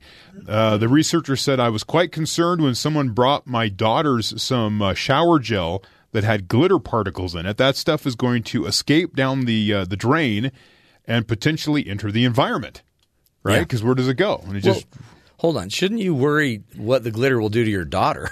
well, there's that too. I mean, forget the drain for a minute. I mean, I get it. That's a big deal. But So scientists are why are we urging glittering the daughter? they're urging a ban of all microplastics, which is anything under five millimeters in length. Their uh, small size and sparkling appearance make them appealing to animals who will eat them. No. That's Yeah, why it's not good. Like if you buy a fishing lure, those plastic Yeah. worms, they're, all glittery and they, they reflect light, so the fish will go right for them. Ah, so there's And just then we eat the fish. That's it. In fact, in, in this article, it's out of the UK, and they call the shower drain. Yeah. Do you know what they call a shower drain? No, what? They have the alternative words that Yeah. we don't. They call it a plug hole. Come again? A plug hole. Okay. That's what they call it. Yeah, So, so too much glitter is going down the plug hole. the plug hole. Wow. That's another thing they need to fix. Yeah, they're using the language wrong. Yeah, that just seems- they? They they they're kind of the originators of the language. At least that's where we got it. actually not to the Greeks, which I am a part I know, of. but it came seven percent of me is Right, Greek right. or Italian. Right, great. Why do you say it that way? Because you keep talking about it. Well, you keep talking about Avengers. What? Forty-one million people agree. Uh, hello. This I'm talking about Greek Yeah. tradition, Italians maybe. Yeah. I don't know which one, but Well, yeah, but I mean, it's just more important. you, I, I bet you if you take another DNA test, that number comes back different. How dare you? That's how it works. How dare you? Every DNA test Question my heritage at the moment is a little bit different when it comes down to these smaller portions. What are you going to now you- throw out a name that disparages my people? Uh, what do you mean a name? Pocahontas? No, I'm not going to toss out some Are you being like that? slur of some kind. Sacagawea. No. The, none of those are related to me, by the way. Oh. Apollo. Now, I did see a story, right? So when President Trump said Pocahontas, he was standing there with the uh, Navajo code talkers. Yeah. Oh, yeah. It was. They by the a- way, he then touched. Yeah. He touched the code talker while he's saying the word Pocahontas, Yes. kind of like a che- tongue in to- cheek wink wink. Yeah. It was a weird moment. Kind of a weird moment. They, uh, a couple of those gentlemen, one of them was asked afterwards by a reporter, What did you feel? How did you feel as he said that? And he goes, Well, when I was in the Marines, they'd make us yell Geronimo as we jumped out of airplanes, so I'm okay with it, I guess. We've been so insensitive. we really are. We don't even know when we're insensitive. Right. we're so insensitive. And so his point was, uh, I, it felt like you guys have been doing this for a long time, so why should it be any different now? Why change now? Yeah. Well, maybe because we're It's getting wrong, better. maybe, yeah. Maybe we're Uh, learning. Maybe we're improving. Yeah. Wrong. But that's what that's what you'd see 'em, like in the old movies. They jump out of the airplane. Yeah, it's Geronimo. like Geronimo. Yeah. Maybe they spotted Geronimo as they were jumping. No. No. No? No. Okay. Just a phrase. Just a saying. Holy cow. Interesting. Um, we got some empty news. Okay. The MT News Team. First on the scene, fifth on facts. Not empty, like not without any substance. High, high, high substance. Uh, high news. mm, See, high information. Alternative facts. Yeah. I, I try to find stories that have interesting twists, High twist factor which would be substance. ish. Yes. There you go. Let's get to our empty news anchor, Jeffrey Liam Simpson. We just talked about animals, right? Yes. Glitter and fish. So Ruining a good fish. we've got a camel story and a pig story. We'll do the camel story first. I, Okay. Why? Of course you would. So uh, this camel's name is Scooby the camel. Ruby the Ramble. Ruby?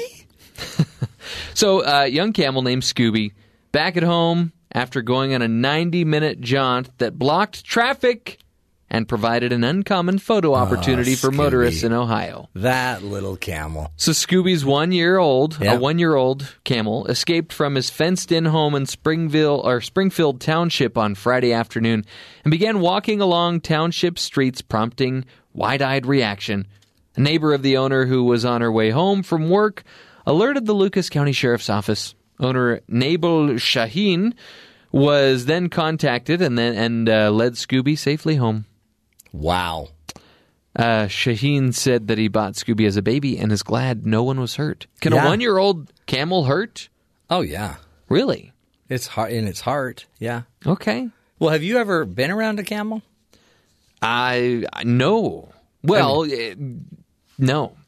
And I don't want to be rude, but their teeth are horrible. They've got a real spitting problem too. And um, but they look at you with those deep dark eyes and those really long eyelashes. And at first you're like you're just drawn into the face of like cute little Scooby. But then once it opens its mouth, you're like, Ugh. You're wondering- scary I mean- one year old. Anybody that's staring at you while they're chewing, you gotta you gotta be wary of them. No, totally. Yeah. So, okay, here's another animal story. If you needed to have a comfort animal to help you get through a flight, what animal would that be? I think we've already talked about this. Obviously, um, a mule of some sort. A mule? I want a comfort mule. Really? Mm-hmm. Okay. Um, and I'm going to call him Log, and he's going to be my mule log. I would probably take a turtle because they move very slow. Yeah, but what's the comfort there? Just it cal- It's a very calming. So when you're nervous about the takeoff, you're going to grab the hard-shelled turtle and just try to cuddle up with it. Sure. That little snapping turtle yeah. That comforts you. Mm-hmm. They're cold. Whatever. shell. Anything that moves slow and really takes its time that that helps you to just slow down and take take a breather. In my opinion. Anyway, there's a woman who has a comfort pig. Yeah. and uh, she was she was eventually kicked off a flight because the pig was becoming unruly. They tried to tether the pig to an armrest.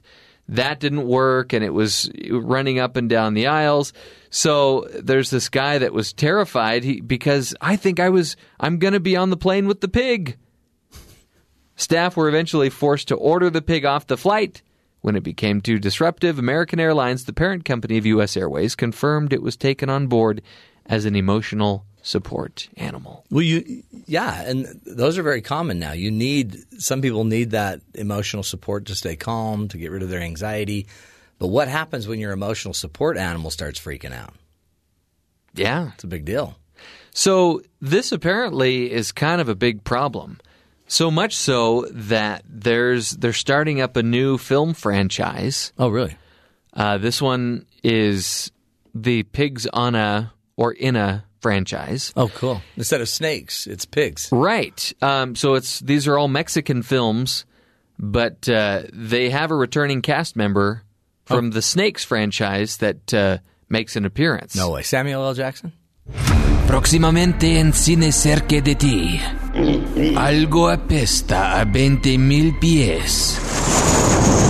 Capitán, tenemos un problema. Y solo un hombre puede aclararlo. ¿Qué pasa? Señor, son cerdos.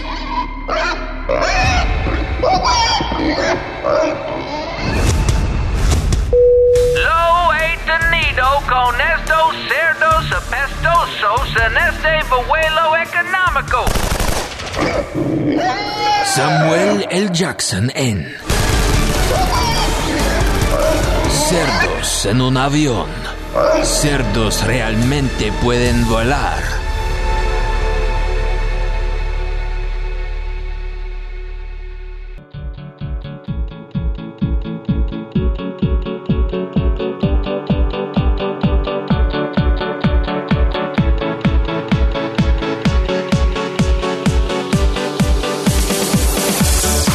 Welcome back, friends, to the Matt Townsend Show. Dr. Matt here, and uh, today we're talking high blood pressure with some new uh, guidelines coming out for us. You know, poor diets and not enough exercise cause a majority of our high blood pressure uh, issues. And now that guidelines for high blood pressure have recently changed, almost half of U.S. adults are dealing with realities of high blood pressure.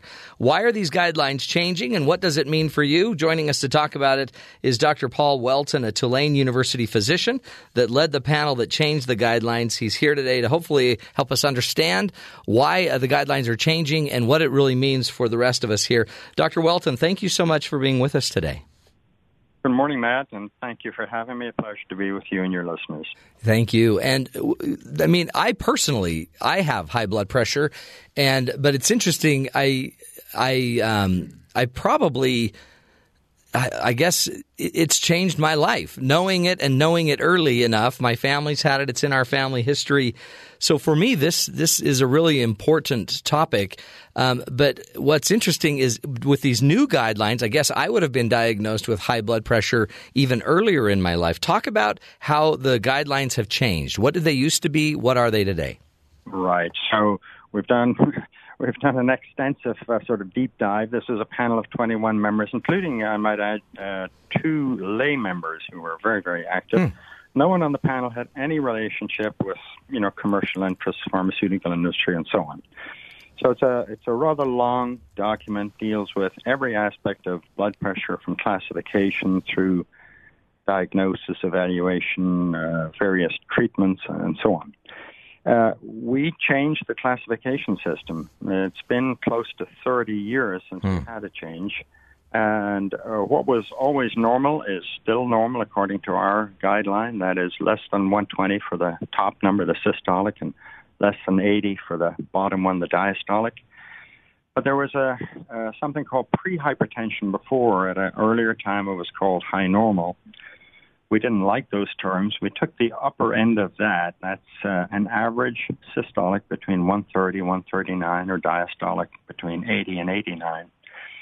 and we have now called that stage one hypertension. And the reason we did that was because for U.S. adults who are already in that blood pressure range, they're they're double the risk for a heart attack or a stroke. And we know that uh, treatments are effective in that range. So that's that's one. So if you have a, a blood pressure uh, uh, of 130 to 139 over 80 to 89, you're no longer pre-hypertensive. You are stage one hypertension. Correct. And and the you know the notion here, of course, is to empower adults in the community to know what they have. Yeah.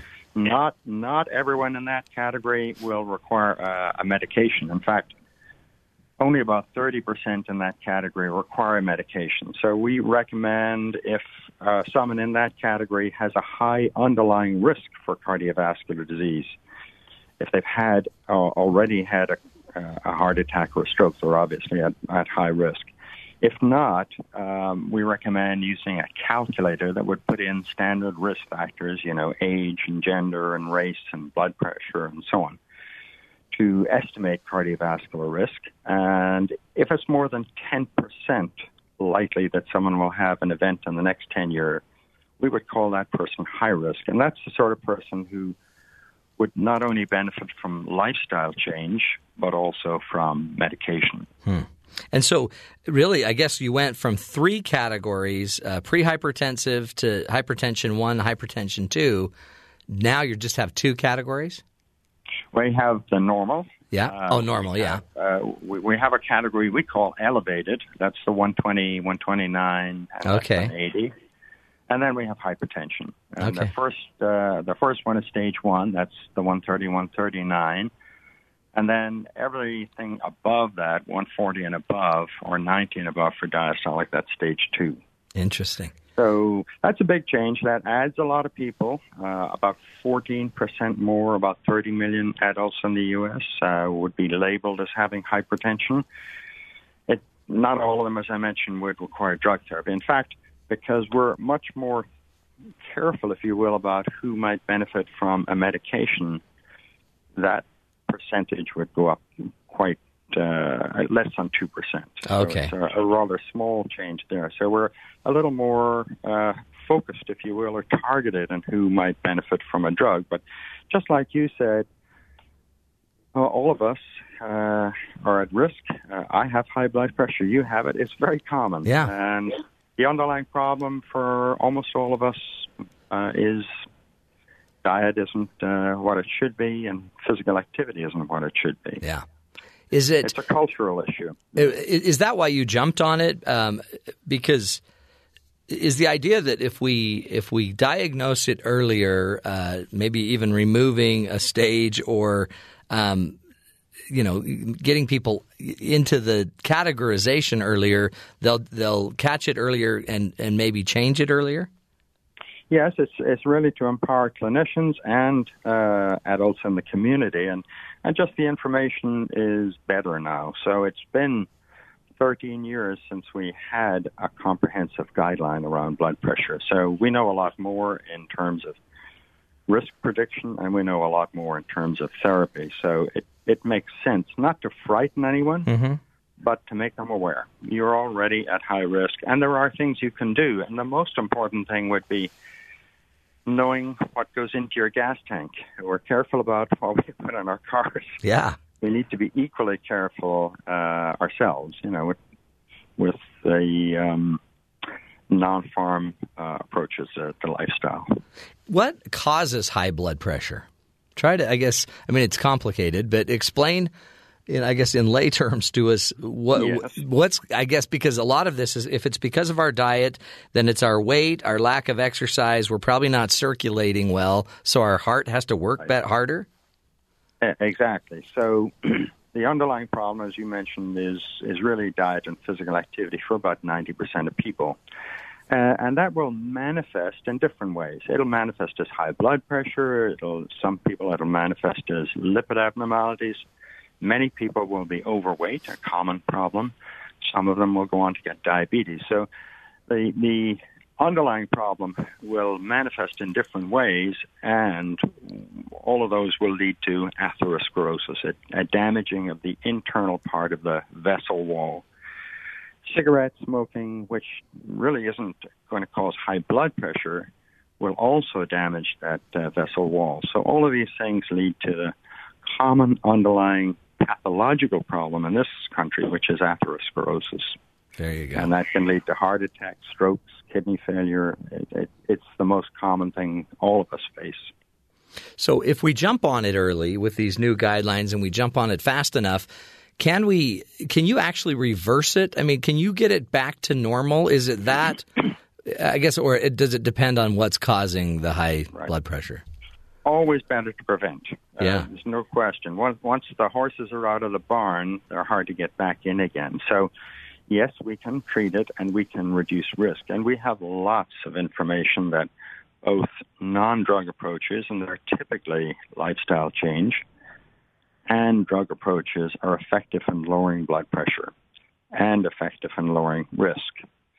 But it's always better to prevent it. So, you know, for our children, they're not looking at a heart attack or a stroke in the next 10 years. That's unlikely in a young person, but they're looking at lifetime risk. And it certainly is a chronic disease that starts early in life and progresses and usually manifests as a complication much later in life, the 50s, the 60s, the 70s.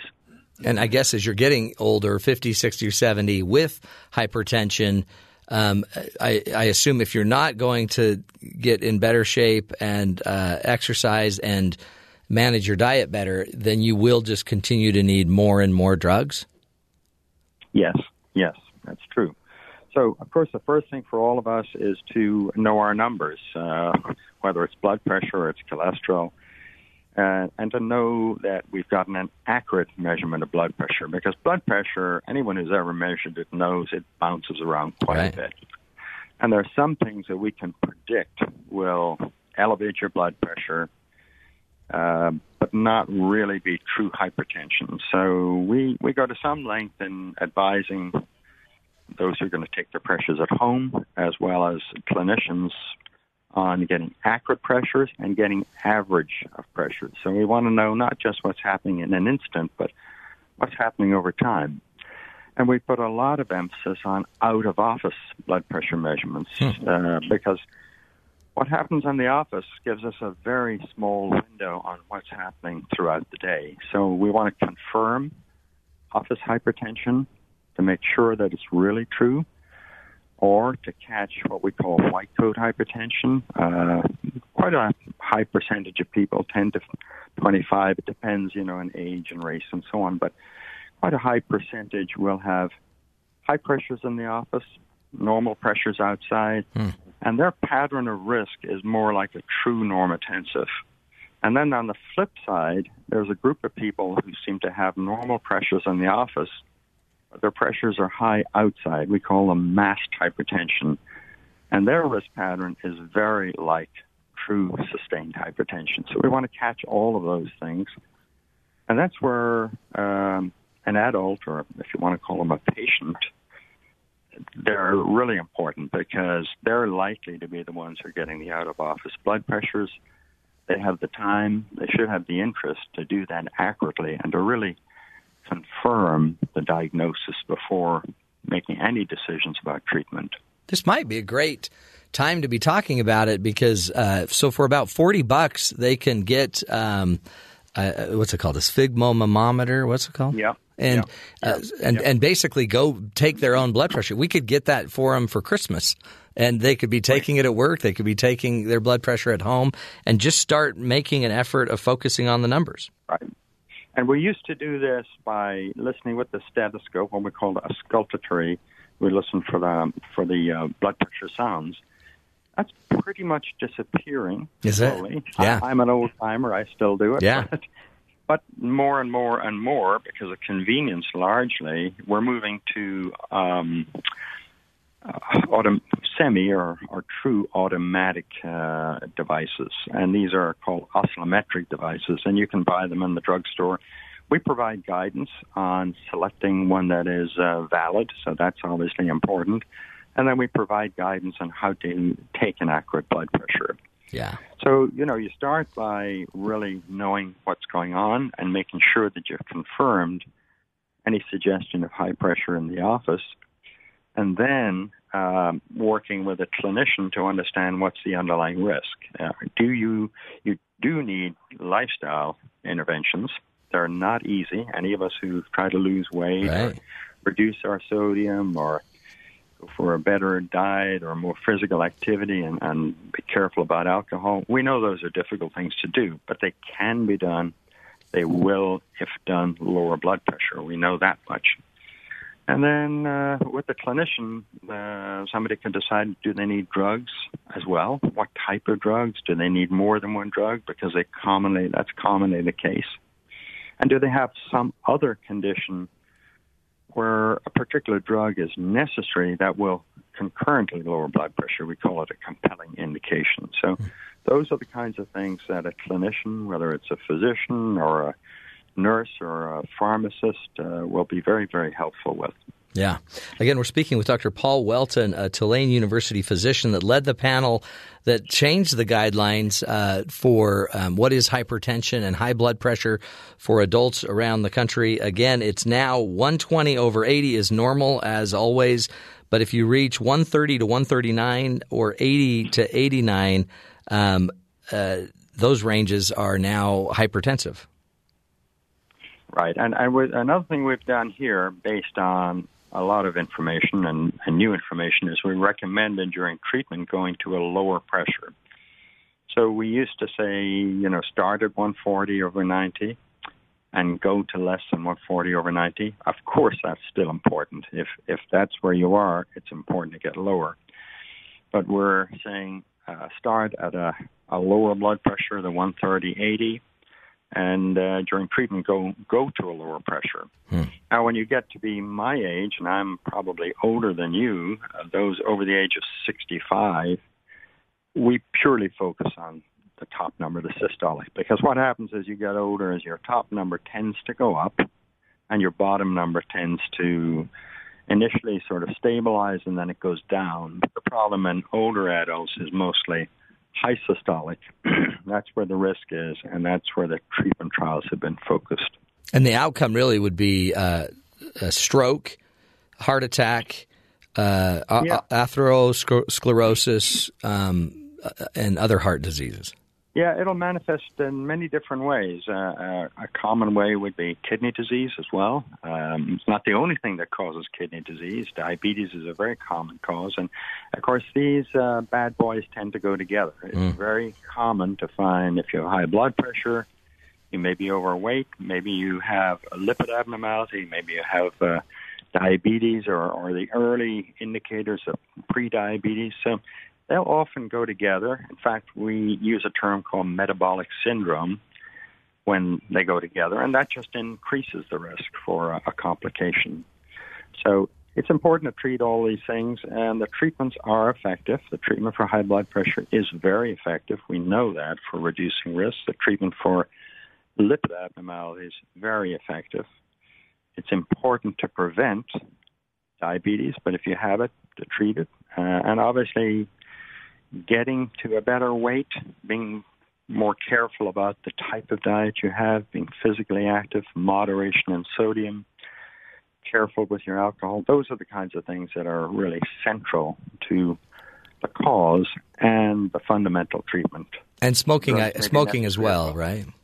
Smoking is uh, clearly very important for cardiovascular disease. It's it's not a it's not a big issue for blood pressure per se, but you've got three legs of the stool that drive cardiovascular disease: diet, physical activity, cigarette smoking. They're, Oh, they're the ones that Wow. drive it. Yeah, yeah. And we, I guess, too, we also would want to maybe watch out because there's a lot of, um, I don't know if it's folklore, I don't know what it is about other solutions that might lower uh, uh, high blood pressure. Eating garlic, dark chocolate, drinking tea or coffee, yoga, meditation.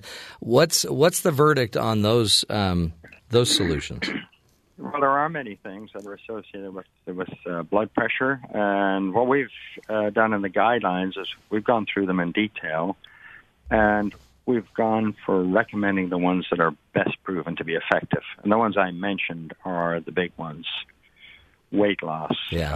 uh, uh, a healthy diet, uh, physical activity, moderation in sodium, getting potassium in your diet, and uh, being careful with alcohol. Those are the big ones. It's not to say there aren't other things that can be helpful.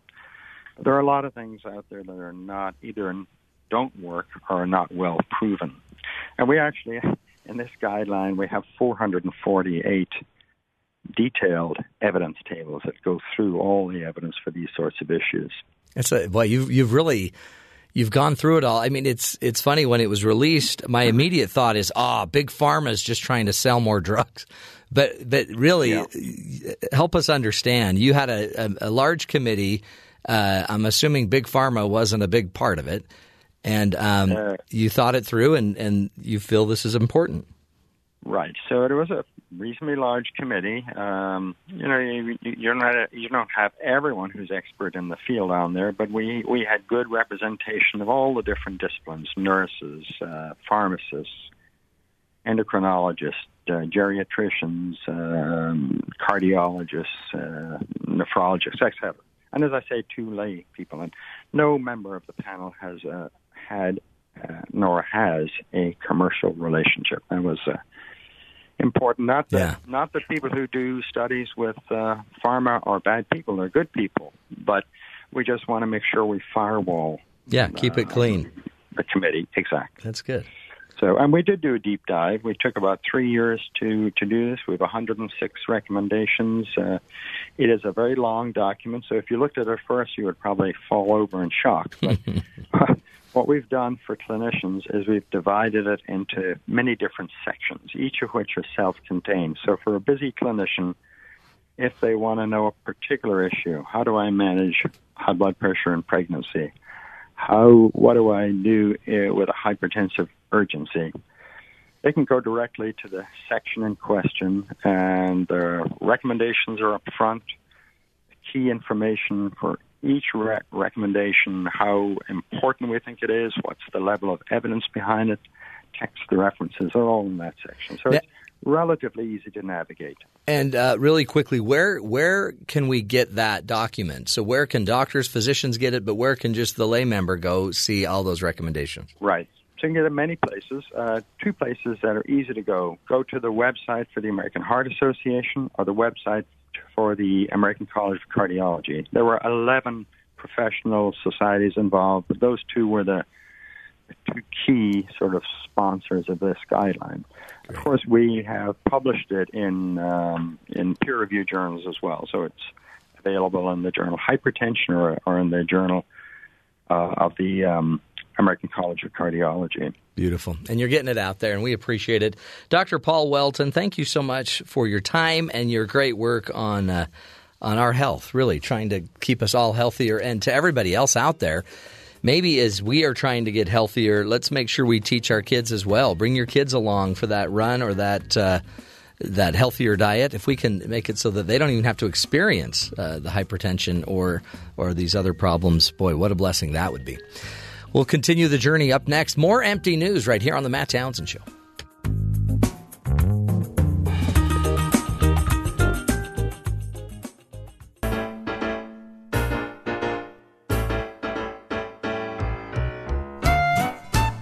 Welcome back, friends, to the Matt Townsend Show. Hey, let's uh, hit a little bit more of our empty news segment with the empty news host, Jeff Simpson. You know you can't take it with you, right? That's what they say, yeah. Uh, but if you had to choose what item you could be buried with, what would it be? Pop Tarts. Really? Really? Yeah. Just so the worms could. Uh, What, does, what do worms have to do with it? well, No, I'm going to be sealed in a nice box. okay. And I would like at my feet a bunch of boxes of strawberry Pop Tarts. I didn't even know you liked strawberry Pop Tarts or any Pop Tart for that matter. Well, if you're going to die, don't you want a Pop Tart? So, uh, listen to this guy's dying wish. So, uh, this is a man who always joked that he didn't want to venture into the afterlife hungry, so kind of along the same uh, wavelength as you here. He got his wish when he was buried with two cheesesteaks from his favorite sandwich shop. Oh, wow. Cheesesteaks. Now, this will make more sense here in a second. Pat's King of Steaks in Philadelphia. According to his grandson, Dominic Lessie, when asked uh, what he wanted to take with him when he died, Richard Lessie replied, What do you think, Pat's Cheesecake? no onions, his grandson said he would say, uh, because they'll come back to haunt me. So true. So, so true. But if you put some garlic on there, that could protect him from vampires. and maybe. heart disease, apparently.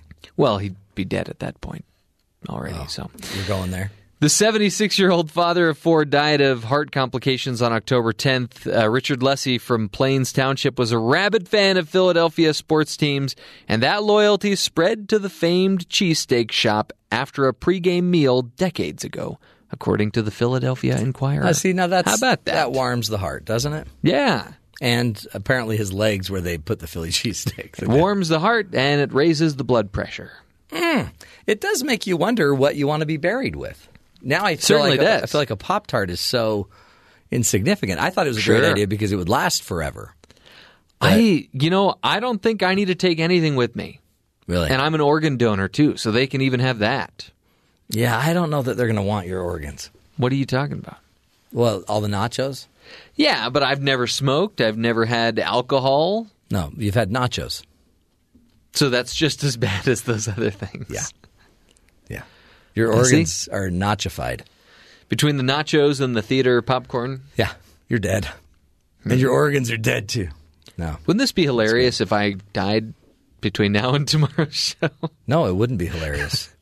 You just got a very serious look on your face when I said You're that. not going to die, are you? I was being sarcastic. Okay. It's hard to tell.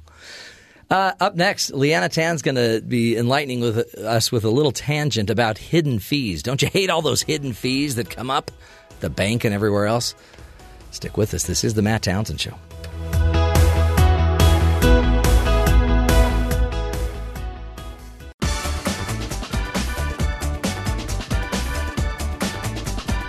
Well, you still might be on a high from last week's Black Friday shopping, but did you find any catches in those flashy deals? While uh, you know we're all in the spirit of consumerism, one of our producers, Leanna Tan, is going to warn us about five hidden fees we should all be aware of. You're probably still bustling around trying to get all your holiday shopping done early, right? And if you're like me, you're pulled in by the bright red sales tags and the buy one, get one free deals. What can I say? I'm a bargain shopper. Or am I? Sometimes you think you're getting a great deal only to get to the cash register and find out that you have to sign up for a credit card to get the deal, or maybe that you have to spend another $90 before the store wide sale takes place. I hate them too. But they're everywhere, lurking in all the nooks and crannies of our lives. Hidden fees. Did you know, according to a Ponemon Institute study in 2006, the average U.S. adult pays at least $942 each year in hidden fees? That's like a trip to Hawaii.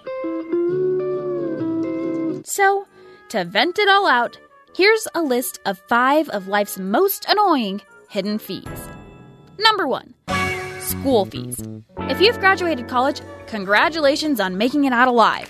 My friends are always venting about the latest hidden fee that cropped up on their student account. From activity fees to printing fees to late test fees, it's ridiculous. I try to dodge the bullet as much as possible, but they made sure to catch me right before I slipped out the door and topped it off with a nice $15 application fee to apply for graduation. Seriously? Number two, processing fees. How much money does it cost a computer to read my credit card number? I'm pretty sure it's like zero dollars. Yet every time I get excited that my roommate's performance tickets are only five dollars, I'm always appalled at how it charges me another few dollars for the seat I want. I don't even know what the original five dollars was paying for. And tax on another couple dollars to process my request. And then, of course, I don't want to sit alone, so I have to buy two tickets. And what was advertised as a $5 outing has now turned into a $16 purchase. Ugh. Number three, foreign transactions. I think this is the worst part of travel. I might consider taking a tapeworm or a sketchy cab driver over having to deal with a foreign transaction. It's like you save up a few hundred or thousand dollars to have a nice international trip, but once you actually get to the country, it's like they send your money through a shutter and you're left with only a fraction of what you thought you'd have. And then you come home with a bunch of useless multicolored coins and paper that just didn't sum up enough to make another transaction back to US dollars. Number 4. Airport fees. This is another place you gotta watch your back. You're a little hungry and want some extra peanuts? Fee. You got stuck in Detroit and just need to adjust your flight to get home? Uh uh uh. Fee. You think that nice gentleman is helping you carry your bags for free? Think again. One time, I thought I was getting a great deal on a flight to New York. It was pretty decently priced, even for a college budget. But oh, was I wrong.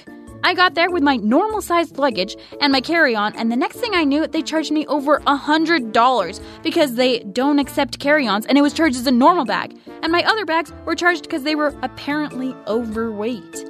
And they made me pay to print out my itinerary. Yeesh. Talk about kicking a woman while she's down.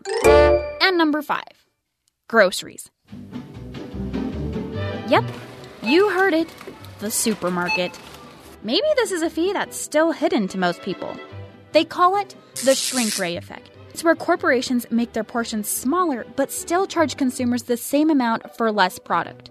According to a watchdog blog, published by Consumer Reports, in 2011, companies reduced package sizes by as much as 20%. Like Ivory dish detergent, which used to come in a 30 ounce bottle, now comes in a 24 ounce size. And Haagen Dazs ice cream containers used to hold 16 ounces, but now only hold 14. They're pulling the wool over our eyes. We cannot be victims of this madness any longer. I'm going to march down that aisle, take my diploma, and demand justice. And more Haagen Dazs. Hm. well, good luck shopping, everyone. Keep up the good fight. I'm Leanna Tan, and that's my little tangent. This is the Matt Townsend Show. Your guide on the side. Follow Dr. Matt on Twitter At Dr. Matt Show. Call the show at 1 855 Chat BYU. This is the Matt Townsend Show. Dr. Matt Townsend. Now. On BYU Radio. BYU Radio. Good morning, friends. Welcome to the program. Dr. Matt here, your coach, your guide on the side, along with Jeff and Terry. Yo, be swell. You just you got into Ethel Merman again. It's not Ethel. Who is it? It's me. Really? It's me in the third hour. So I get a vibrato every time we get to the third hour. the Oh, I thought you were having some neck problems there. Yes, I've got turkey neck. I got turkey neck. Man, I've been having a lot of um, neck problems because of my cell phone use. Not to, I don't want to start on an empty. Are you, you trying to hold note. it against your shoulder so you can listen in your ear? Is that what No, you're doing? that's the or- old days. Oh, okay. Do you remember the old days when they used to have that little Foam inflatable foam yeah. thing to keep? We had those on my Yeah. phone at home. Yeah. I even remember seeing one for a cell phone. In fact, I've seen a couple TV shows that that's how they show the time of without actually like saying this is 1980 Yeah. whatever. They have those phones. They have the huge long uh, cord off the phone so you wander around the entire house, and then have the big foam shoulder pad so you can hold it up to your ear. What, what would they be thinking if they could look forward and see that you can just put like an earbud in and talk to people and not have to torque your neck? Mm-hmm. But now I have neck pain because I'm always looking down at my phone. I need to now. Oh, I need well. one of those foam things under my arm to hold Right. it upright, so I don't. So I my phone's always in front of my face. Hmm. Just get it inserted into your ear canal. Really? Yeah. Ouch. You know people have done it. Well, that's why some people think the next step with phones is a uh, glasses type thing. Don't they already have that? Yeah, we they don't tried it want with. Google Glass. It looked weird. There's It's- other there's I- other uh, like uh, prototypes out there that actually look like a set of sunglasses. Well, I wear but glasses. they they give you sort of a heads up display. Google has been playing with contacts for years to have some sort of an electronic display so you can see what's going on. really. Yeah. I mean, maybe I get it. But just the idea, like you walk up into a you- like you, you walk into Oh, public gatherings a lot, Yeah. and it'll search your contacts. Oh, hey, this is they- Jerry. Hey, Jerry. and it'll give you a rundown of the last time you saw them, maybe what you talked about because you keep notes, yes. and you oh you you have all these references, so you know who this oh, person that, is. No, see, that'll mess us up because we're already wired to be good at this, at interacting and remembering. This will just handicap us. Right. Why don't we just leave our phones behind? No. Did you hear that wheeze? That's my wheezy laugh. So you've got a wheeze problem and a neck problem. Yeah. You know what we you, call may, it? you may need an actual doctor. It was. Uh, Can you self-diagnose? I said actual. that's. You're a monster. We are announcing uh, new positions on the Matt Townsend show. We need two new. We need uh, producer and co-host, board op, voiceover person Wow. Wow. with less attitude. Sorry, Matt. Good luck. Yeah, right. That's not going to work. Um, speaking of attitude, uh, news alert on CNN says White House considers replacing Secretary of State Rex Tillerson. Hmm? They how? You say you're fired and you hire the CIA guy. And then you move maybe the senator from Arkansas into the CIA. You're done. But didn't they say the senator from Arkansas, Yeah. Sessions, No, that's Pom- Pompeo, Pompeo? the guy from Arkansas is named Tom, Tom Cotton. He Oh, would no. take over for Pompeo, who would move from CIA to state. But didn't wasn't there this pact they were talking about that if Tillerson goes, Oh, they the two or three others, yeah, and the Madison, sui- another yeah. one guy goes. Yeah, yeah, yeah. yeah. Uh, That'll fall apart. I mean, one guy's called him a moron. The other guy called him uh, what? The intellect of a kindergartner. So, Whoa, yeah, that's insulting to kindergartners. I'm not sure where all this goes. It's getting crazy. Yeah, all kindergartners across the nation went. Wait a second. What? That is so rude. Um, lots of uh, lots of stories about sexual assault, sexual harassment. More wa- names. I was watching uh, the news last night, and the first four stories. Yeah. They went from uh, Matt Lauer. Yeah. Then they went to. Uh, it's interesting that President Trump decided to criticize them because, and then there's you Back know to that President Trump. Yeah. and then they did some Roy Moore, Mhm. and then they went to uh, Conyers. Yeah. 'Cause his, he he he actually left the White House, left uh, Washington D.C. yesterday, went back to Detroit. and He's now in the hospital with some health issues. Russell Simmons now steps down. Stovers? Simmons. Oh, sorry. Then they rolled to the uh, Prairie Home Companion guy. Yeah. And then they rolled to Al Franken. Man. And I'm sitting here like, can we like, did something else happen in this world, or are we just going to talk about this all day? Yeah. It was almost the first 10 minutes of the show. They just went through one allegation after another. So, So now you're saying Russell Simmons. Now Russell Simmons has uh, left his company. Russell Simmons steps down from his companies after uh, sexual assault allegations. Yeah, I've heard it. Well, yeah. A- Ann Curry is is calling it karma Mhm. because of how she was fired. There's and, there's petitions to get her back on the Today Show. I mean, since Matt Lauer not got a her bad fired. idea. A lot of people don't like Curry, though. No, we're talking about Ann Curry, People loved her. not the Spice. No, this was just an aside. Oh, yeah. It's true. My wife is one of them. She does not like Curry. I will bet you more people like curry than don't like curry. Are you serious? Yeah. Have you been to India? Have you been to Curry guess- in a hurry? I guess that's a good point. Yeah. On both accounts. So, um, And no, I have not been to India. no, either have I. Hmm. But I love curry. I, don't, I love some types of curry. I think it can cover up pretty much anything. And Curry? And I even love Ann Curry. Okay. Never met her. Full but circle. One way or another, we're going to get there. Um, so all of that craziness is going on. Apparently, uh, w- w- you know, we should also still be worried about North Korea. Yep. They now have the ability, to, Well, well, or nearing the ability to. they have a missile that could, if all the fuel is expended and if they launch it in the trajectory necessary, they could hit anywhere in the United States, except we don't believe they can actually guide something to a specific target. and a warhead. They don't necessarily have the warhead that could be nuclearized to then be carried on said. Right. They rocket. could they could have the uh, if you remember back in the first Gulf War the Scud missile I love me a Scud. where they just strapped some cement to the top of the rocket and launched it into neighboring countries. Oh yeah, That was some of the how they did it. Yeah, really? yeah. It was just sort of a bottle rocket sort of approach to warfare. Yeah, kind of Yeah. like the the bully down the street. Yeah. Just start shooting bottle rockets. Ah, those were the days. Do you remember when life was just easy and all you had to worry about was that bully, just the bully?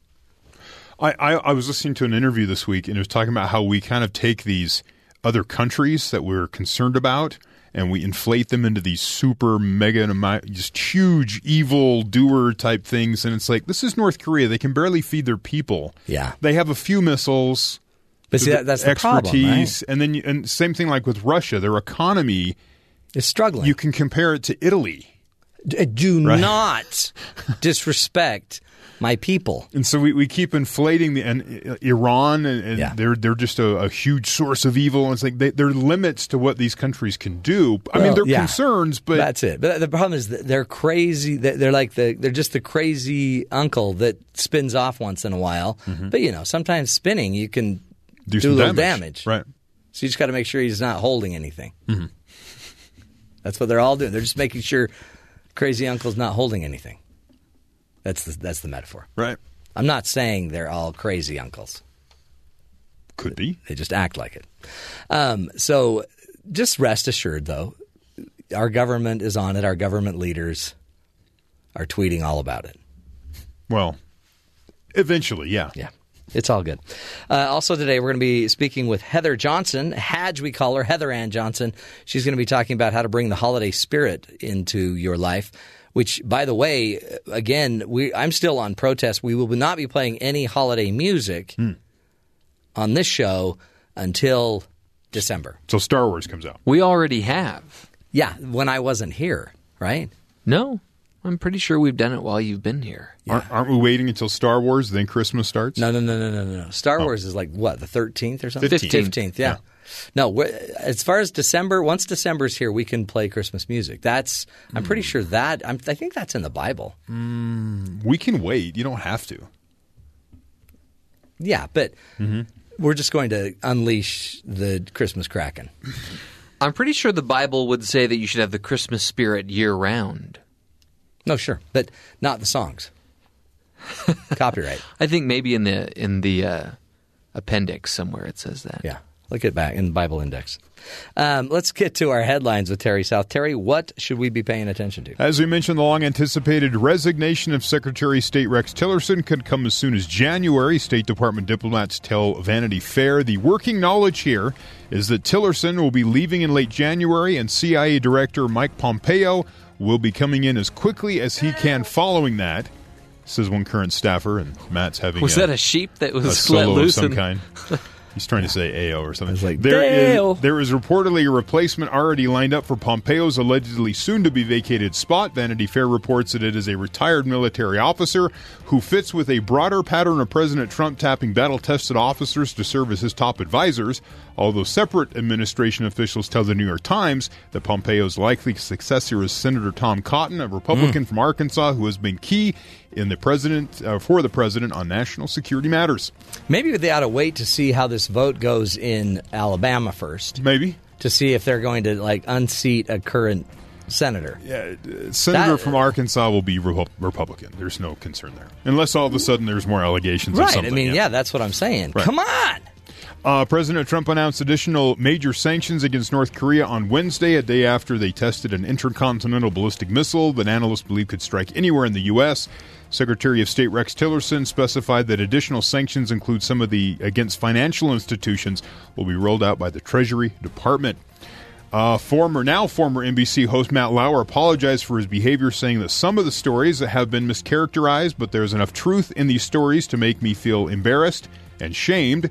Multiple women now have come forward alleging sexual misconduct on the part of Lauer. The uh, Today Show host fired by NBC on Wednesday. Variety reported on multiple incidents of alleged sexual harassment. An NBC employee, employee came forward to management earlier this week alleging sexual misconduct, which preceded Loy- uh, Lauer's firing. Um, later Wednesday, Page Six reported that he sent uh, lewd messages and photos to multiple women, including an intern, one of which was during the network's coverage of the 2014 Winter Olympics in Sochi. The New York Times reported that NBC received at least two new complaints against Lauer on Wednesday alone. Oh boy, see, this is what happens. Then more and more, and uh, I mean, let's get the full story, right? Yeah. But well, you can go read it. Yeah, but that's I guess the thing is, we nobody should be taking pleasure in the fall of these people. No. We should be taking pleasure in the fact that we're discussing stuff that was never discussed, and maybe freeing people from prison, emotional prison that they've been in for years. Absolutely. Boy. And this article caught my attention. Finally, it says, Why you shouldn't give gifts to adults. Oh, good. Now hold it. Yeah. But you're we're you're all giving me gift like not just me, but we're kind of giving gifts to each other, right? I mean, Yeah. In what I- way? We'll well, see. like I just thought. I mean, I I got you guys something. Oh, cool. I mean, like, so I thought you'd probably get me something. Oh. I'm just. I mean, Wrong. okay. So, So- I'll take them back. Americans will spend about $967 on average this holiday season, putting the country on track to spend more than uh, 678 billion in total according to an annual survey conducted by the National Retail Federation. That's holiday spending. Wow. 678 billion dollars. Says it can start to feel like an arms race, says this writer. And she's not alone. A 2016 study found that 70% of Americans feel that Christmas is too focused on spending, yet we're expected to spend even more this year. Well, Just keeps going and going. so everyone's frustrated by it, but we're all expected to do more of it. University Minnesota economist here says we're making guesses about what other people need, want, or like. If I go out and spend fifty dollars on you, I may buy you something that's worth nothing to you. Yeah. Right? Yeah. So it says, in fact, Americans waste 9.5 billion or 71 dollars per person on un- unwanted gifts each year, according to a study from Finder.com. Yeah. There's So a we're lot wasting of. 70 bucks a person per year. I says. still have a shirt hanging in my closet that didn't fit me then, doesn't fit me now. right. But I, I, I have a drawer of things that my family has given me. I just put it in the drawer every year. It's like, oh, Drawer oh, it. yeah, And they know. I've told them about the drawer. The drawer. The drawer. Like unopened. I t- they're great white elephant gifts. Well, maybe maybe you could bring me one of those. You don't want any of this stuff. Okay. In fact, I think some, some of it we've been given from here that I'm going to use this year. Hmm. Wow. Yeah. No offense to anybody that gave gifts last yeah, it's year. great. Thanks. I appreciate it. Uh, during this holiday season, Americans produced 25% more household waste, or about 1 million extra tons, according to the EPA. This in- includes not only unwanted gifts, but also packing material, bubble wrap, wrapping paper, much of which can't be recycled. So keep that in mind. Yeah. What what can you give if you don't want to give a gift? A gift card. It says the most wanted is a gift card. It's on everyone's list Yeah. for 11 years in a row. The number one thing, gift cards. So I can go buy what I want. Yeah, but it's so impersonal. Give someone a hug when you hand them the gift if they're that type of person. Nope. Don't give any more hugs. Not at work. If No. it's a family member, you can hug them. Hug all you want. Hey. Hug them if you got them. It says use personal and professional skills to volunteer as a family or do a favor for your loved ones like knitting or building furniture. That's Those great are kind idea. of specific examples. Yeah. But if you got a skill, maybe you can build something that means something to My somebody. son went door to door with their school doing service. Really? And- because they're trying to raise money for a charity, and they made three hundred and seventy-five dollars for the charity yesterday by volunteering to rake leaves or do whatever. That's a third of the amount of money that a family will spend on Christmas this year. Except as we've just learned. they're not. They're going for a charity to make seventy-five thousand dollars from their school in a month. So they've got to get to work. Yeah. Did you want to donate? I'm wondering to my son's school charity. You're talking to the listeners, right? I'm, ta- I'm actually talking to you. Uh, me? Yeah. Wha- I'm sorry. What was what was the question? Did you want to donate to my son's school charity? Uh, the name of your son's school is Charity. We'll work on this off air, but uh, I know you will. You're a giver. 20 30 40 dollars 50ish dollars be very grateful by the way did you hear about uh, prince harry Uh, that he's going to be a stormtrooper in the new Star Wars film. no but yes, is I he had really heard that. Yeah, he and his brother. no he's going to he's marrying meghan markle We've actually, yeah, talked about that yeah. While you were gone, we i didn't talk about it she was an actress on the the show suits really. yeah There- I've never seen Suits. I own a I own a few, but It's a great show, but it, we're not talking swimsuits, which I know you own, own because you wear I have a couple of those too. you wear them every day. Um, they're getting married. Does the speedo make you uncomfortable? yeah. Talk about harassment.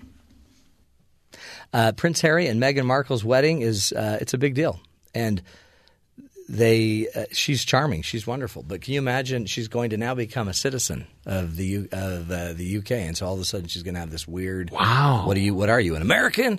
Are you a Brit? And she'll get baptized in the Church of England. So she'll have dual citizenship, or does she have to renounce her country? I don't know.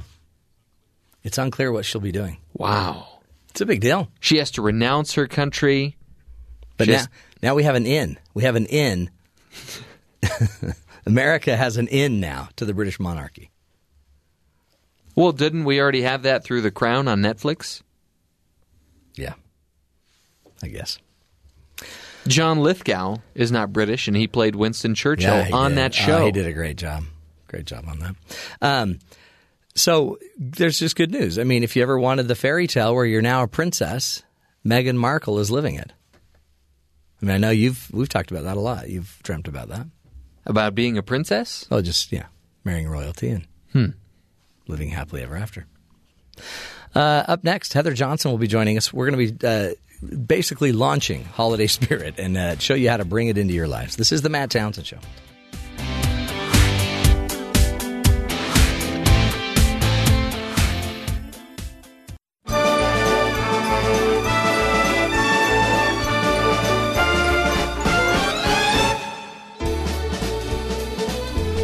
He's playing Christmas music. We agreed we wouldn't play Christmas Well, I thought music. you told me to play Christmas music all the way up leading to Christmas. Yeah, that hearing problem is really affecting you now. Hey, uh, welcome back, folks. It's it's nearing the time we should be playing Christmas music, but uh, on the show we kind of agreed we wouldn't do that until December. Apparently, Jeff hasn't received that memo yet. I'll have Terry resend it again. Uh, but today um, we've got a great pleasure of having Heather Johnson with us here. Hadge, we call her. And uh, Heather is uh, one of our contributors, likes to come on the show and talk to us about how to raise a healthy family. If you go to her website, familyvolley.com, you can get all of her great ideas about keeping the family active and in all of the active fun and uh, time together. You can also strengthen them in so many ways. Today she's here to talk to us about uh, bringing the holiday spirit into life. You're soaking in it. Hadge, how are you? Oh, I'm good. Thanks. It's good to have you. Thanks. It's been a bit. It's been a long bit. November. Where I don't even know where it went. We're almost yeah. We're in. We're almost to December. I know. I think Jeff was playing Christmas music because of our topic. We should Yeah, cut him a break. That's probably it. yeah. So, because it- it's a weird thing. We it, like you were saying when you came in, we just barely got over Halloween. Yeah, I still, in fact, just this week, I woke up, I think it was Monday morning, and I was going about regular household whatever in the morning, feeding kids and getting them to school, and realized I still found two Halloween decorations that I hadn't put away. They were still on a shelf. And you didn't even notice. I them. didn't even notice them. Like I, in my brain, we're not even at this place yet. I Yeah, don't why? know how we yeah. got here. Well, that's we haven't put our tree up, Yeah.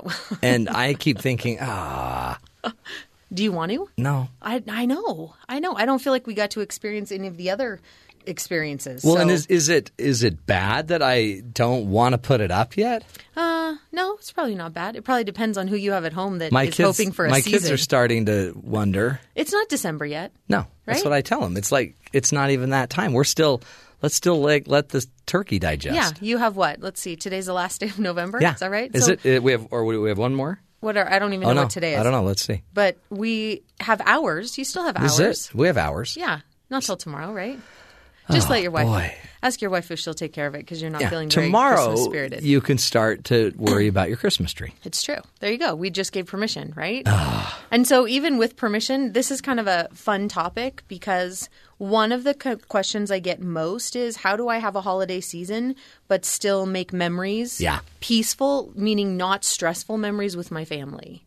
Right? Because that's half the reason I- think we all don't want to get into the season sometimes. It's because it's like, okay, here we go. Just buckle down, put your Yeah. seatbelts for crazy town Oh yeah. for 30 days. And, a lot of it's out of your control in a way because it's you got to go to the company party, Yeah. you got to go to your spouse's company thing, you got to buy the gifts. I mean, it's all this. But now, I, interestingly, the online is becoming more fun for me. It is well because you don't have to go to a store and Don't deal with a human store. beings. I know you just sit there and you get to watch your favorite shows all while at you're the doing same, it. even split screen. Right? Oh, I even love better. it. So really, even from students who are you know twenty to 25, 28 years old, generally all the time, even in class, it's oh my gosh, I'm so excited to go home, but it's so crazy. How do we find those moments where we can bring in this holiday spirit, but we have time together, and it's much more joyous, it's more relaxed, and so. First suggestion right off the bat is that we take a really hard, fast look at the fact that we're still waiting for permission to do this. Interesting, yeah. We are existing in this society where the busier we are and the more things on our calendar, the better we are, right? Right. I, I know even as a woman, the praise comes when my when my plate is full and when I'm juggling and racing and it's like, oh, that's amazing. How do you do that? When really in the back of my mind, I'm like, are you Yeah, this is crazy. This is stupid. This is killing right? me. And so we kind of sit around waiting for society to give us permission that slowing down is cool. society will never give us that. It Yeah. won't. It, no Yeah. one is going to say, hey, the emptier your calendar is, the cooler you are.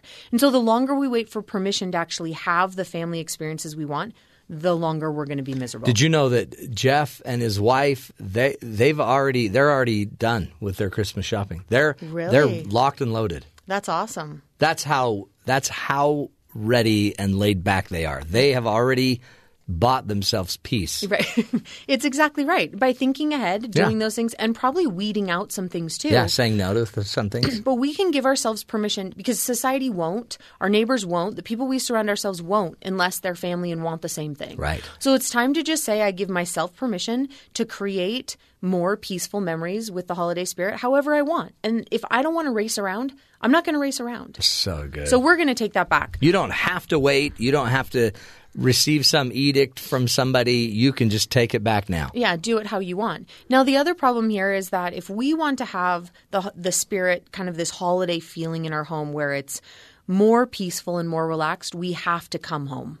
You got to be home once in we a while. We got to be home. Yeah. And this is a really big problem. And what's really interesting about this is when we look at research that supports interaction scores is what we call them. Interaction scores are are when we look at the times that family members and an entire family spend together or mothers and kids, fathers and kids, Yeah. that type of thing. And we find that families with the highest interaction scores are the families that are at home. That's where we have to find the time together. Really? And the reason why is because when we leave the house, we don't often leave the house as a full family. Right? We leave the house where I go with our girls to dance or I take someone to the grocery store while my husband takes somebody else here and somebody else there. Yeah. And so we find that when we do leave the house, even though there's we're not saying don't go do fun things with your family outside your house. It's not what we're saying. But if you do want more interaction together, we have to come home. But that's, the, I guess, part of the problem too is we've so overscheduled mm-hmm. ourselves, and the scheduling is we don't actually schedule ourselves home. Never, right? Maybe it's a good idea, Right? On your calendar, really, on your Home time. daily right, to be there. And we all have that feeling where we all roll in at six, six thirty and everybody's hungry and homework still needs done and life is still and you're just like, I haven't been here all day. Well, it's impossible to have time together as a family to fill your home this, you know, next month and a half with this kind of that holiday spirit we're looking for if you don't ever come home. Mm, that's if we're not great there. idea. Now, on top of that, the last thing that we find with this same research is that when we are home, it's time to tame technology when we're there. Yeah. Because there is still this misconception well, we're home all the time. Well, that's great, but she's in her room on an iPod and he's downstairs playing video games and you're on your computer and your husband's got music going. And that's fantastic that you're under the same roof. But really, we've we've got to tame that no too. one's connected. Right. So again, we're back to this place where it's time to give ourselves permission to be intentional about what we want our family to look like. If we want it to be full of more time together, well, we have to make that. You got to you that. got to make that the priority. Is it? I mean, and part of it is you just you can't really afford to be on autopilot anymore. No, you can't. And that's, I think, a, a beautiful thing about even the word intentional, which we hear a Yeah. lot. Now we're Yeah. hearing it more and more. Intentionality means you've actually created a working plan to be the type of family or couple or friends that you want. When we put intentionality into it, it means that we've been thoughtful, it means we've been action driven, and we're actually creating what it is we hope for. Now, that's also not saying that things don't change. Of course they do. That we have to modify and adapt key characteristics to successful humans. Yeah. But but let's have that be the exception Hmm. because we're being very intentional about what we want our time and our lives to look like. Well, and I mean, what really are we intentional about? Well, very few things when we think about Yeah. it. I mean, then, then you almost have to, like we had earlier, we talked about people with high blood pressure. You'd have to be intentional about eating healthy, being healthy. right. And, you know, some of us, are, we're not, we'll even let our health suffer simply because we're not intentional. Right. And and that word really like you're saying applies to every single facet of our lives. Yeah. And then when we don't like how something's gone, it's very easy to justify or blame the existence around us instead of saying, you know, we're so busy we never have time as a family. Nope, you actually chose to fill your life with all those things and as a result, you don't have time as a family. Right, exactly. And and it's real straightforward and and sometimes it's hard to hear, but there's really great research that supports it too, which is kind of awesome, right? Yeah, yeah. Research that shows that kids only need to be engaged in one, possibly two extracurricular activities. That's it. It's a little number, right? Yeah. That is not the 12 that everyone is telling me our Yeah. kids should be engaged in. Or the the highest level of competition at right, that. Right. And so this is too where whether it's the holiday season or just your family in the middle of July, Yeah. we have to find our focus for this time of year and always. We've got to decide is my focus for our family to have time together over the next 30 years or is my focus for our children to be in a million things away from our I I got to decide. Yeah, got to decide yeah. what that focus looks like. Uh, we're speaking again with Heather Johnson. She's a professor here at BYU and um, is one of our contributors. Uh, if you go to her website, familyvolley.com, great, uh, great resources there. Heather has also has a book she's published, Family Fun Fridays, soon to be publishing Family Fun Saturdays through Thursdays.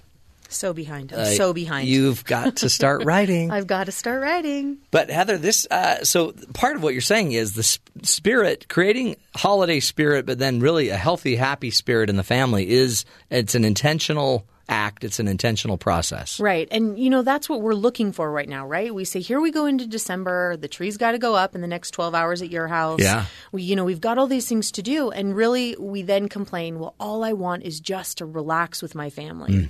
So, what are we going to do? We're going to give ourselves permission to do it. We're going to come back home so we're in the space where it actually happens.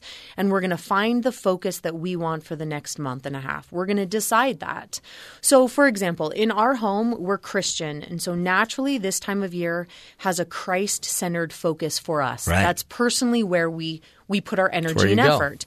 Now, the beautiful thing about this is if I keep that as my focus and as our family's focus, then regardless of what other opportunities are are given to us, it makes it very easy for our family to decide if that fits our focus or doesn't, Hmm. which makes it really easy to say yes or no to what we do. Right. Right. Now, for us this year, inspired by, and I don't know, have you seen the new uh, Coco movie? that just No, came out? but I'm taking my mom to it on Saturday. right? So uh, we watched this movie over Thanksgiving break with extended family, and there is this underlying theme of honoring ancestors. Oh, cool. Which is a pretty beautiful thing. Yeah. Something that we also believe in as far as family history and genealogy goes in our family. And so we've decided that our focus this Christmas is going to be Christ centered by helping our children kind of make those generational connections and ah, Oh, honoring neat. Yeah. ancestors. And so it's made it really clear in our head what we're going to cook and what we're going to do and how we're going to do it. For example, my great grandmother has passed on a tradition of making divinity, Oh, which probably I dates me love because. her. So you know what divinity Oh, is, which is awesome. The some, sometimes you say it and people are like, "What the heck?" Divinity? What are you is- talking about? Twenty and under probably doesn't Yeah. get Oh, that yeah. reference. But for example, that is something that our children are going to learn to make this year. That's an activity. We're not going to do gingerbread houses, Yeah. which we've done. We're going to do this and tie it into Grandma. her and to that That's experience. great. And so that When are you doing focus- that? Just when- so I know. I'll bring you some. Yeah, I'll just I'll just come over. Just come on we'll over. Come caroling. There you go. Come sing. We'll have a plate for you. that focus makes it really easy for me to say no to gingerbread houses, no to this, no to that, but yes to this thing that is going to support what it is we feel is important. And that's just a little change. You might always or think of a gingerbread house, but why not turn it a few degrees and now it's divinity school? Sure. Well, exactly. And the thing about this The is other divinity school. Right. Our divinity, Yeah. great great grandma's Yeah. divinity school. The beautiful thing about this too is it leads us to another point is that we don't have to do it all. Yeah. And that's the thing. We're very easy to think, okay, well, I want to teach our kids great great grandmother's divinity, and I still have to do gingerbread houses. No, I, I don't have to. I don't have to do anything if it doesn't fit the focus of the family that I'm trying to be intentional with. Right. Uh, this one for me was tricky when we started having kids. It was just at the same time that that calendar came out that had 25 things in the 25 days of December. I don't know if you've seen Yeah, it. yeah. Every day has something you do with your family or with kids, that type of thing.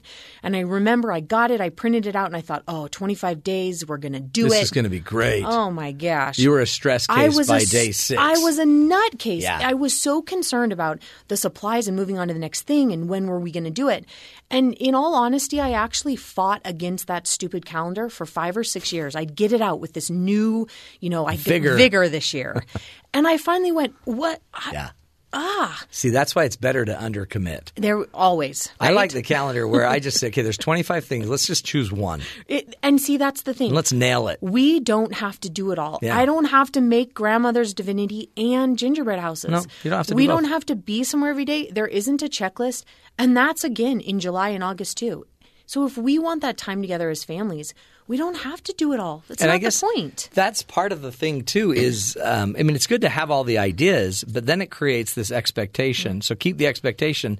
You don't have to do it all, and but you you'll probably want to do something, or you'll kind of just slide back to the old unintentional. It's exactly right. life. Right, with no plan Yeah. and no process of where you're headed. Now, to make it really clear too, I know plenty of friends who 25 things in 25 days is their focus and it's awesome. And they can do it. They rock it. Oh yeah, no, that's my my whole all my in laws. They Rock did twenty five that. things in one day. Yes. on our vacation. See? And you're like, wait, vacation? And that's where, again, those expectations come in, the focus comes in. If I'm really going to sit around and for lack of a better word, whine about how December's crazy and I don't have time with my family. Right. But I'm still so focused on the calendar of 25 things instead of these sweet little kids and my husband. It really is no one's fault but my It's yours, own. yeah. And again, I know sometimes we hear those things and it's like, oh, but that's not true, Heather. There's this and there's that. There isn't. Right. There's just us. we get to decide. You could even say no to fam or certain family parties and and certain meetings. And certain- Absolutely. I mean, you can say no to to things you didn't think you could say no to. You can, and especially when it, the reason you're saying no is because you need time with your family. Yeah. I know that personally, you know, if someone came to me in different situations and said, I'm not going to be able to make it, I've got to be able to spend some time with my family, that is really hard for me again to look at and say, oh, no. oh, come on. Right? And and if they're lying, so Yeah, be it. right. If, if you They're going to use that. if lie. you want to go that way, by all means go Right. that way. No, right. But there's so many things that, you know, like you said, we think we have to do. No, no, no, we don't. it's We- all in our we head. get to choose. We get to choose. So we don't have to do it all. Yep. The next thing is it's really great at this time of year if you want to introduce this holiday spirit to play to all the senses. Mm. Now, this has found, you know, research foundations as well as everything else, but we know already from research that anytime we're dealing with someone else, as parents, when we're teaching, talking to, even disciplining our children, Yeah. if we can use more than one sense when we're dealing with them, there's a greater impact. Yeah. So if I'm talking to, you know, our 9-year-old and I'm I'm talking to her, I've got one thing going and I've got ears and I've got mouth, but if I can get on her level and we have eye-to-eye contact, we're playing to a new sense. Yeah. And if I have my hand on her shoulder at the same time, even if I'm having to, you know, discipline in a, Right. in a way, I've played to a third, fourth sense. Oh, so it actually takes it deeper. It's exactly right. And each time that you can incorporate more than one sense, you have then created a situation where the impact is greater. That's great. So, at a time of year when we want rituals and traditions to impact us for generations, when we want that feeling to be something that our children and our spouses wait and long for, if we can play to more than one sense, it just Mm. solidifies what's going on. Which is why back to divinity. That's Right. why It's divinity. exactly right. It, uh, it ought to be incorporated into everything, into everything, you do. right? So now we've got taste. Yeah. Now the crazy thing is, I bet even with divinity memories that you have, Yeah. I bet you can smell Mm-hmm. whatever either the divinity tasted like, or I can smell my great great grandma. Okay, I yeah. actually know what she's. I I can smell it Yeah. when I make it. I smell that. I know Isn't what her home amazing? smelled Yeah. like. Uh, I can see it in my brain. You know, even our memories. It's Cool. It's why Christmas matters so much because there is so much of that tradition Yeah. that plays to the music, right? Mannheim Steamroller. My Oh, dad yeah. played it my whole life. Yeah. I can hear it. I know tomorrow that's what's going on the radio, Right. right? So so we play to those senses. Oh, I love that. So we want to do it at home. Give us one more, one more quick one, Uh, one other way to last to bring one. the spirit into the holiday. that season. holiday spirit, be generous. There you go. And what's so amazing about this is there is a direct correlation that's been found between being generous and being less stressed. Yeah. directly. And so the more generous we are, we are, the less stressed we feel. So at a time when the complaint is I'm always so stressed out these next 5 weeks, what can I do to be less stressed and more relaxed with my family with this holiday spirit? Be generous. That's a great, Be great, generous. great advice. Heather Johnson's her name. Go to the website, familyvolley.com, where you can uh, pick up more of uh, her information, including her book, Family Fun Fridays. She's a staple, and you're not going to want to miss it. Uh, familyvolley.com. We'll continue the journey up next. Uh, two guys that do bring the spirit every time they. Well, not the holiday spirit, but the BYU spirit. Every time they're on the show uh, from BYU Sports Nation, we'll be talking with them.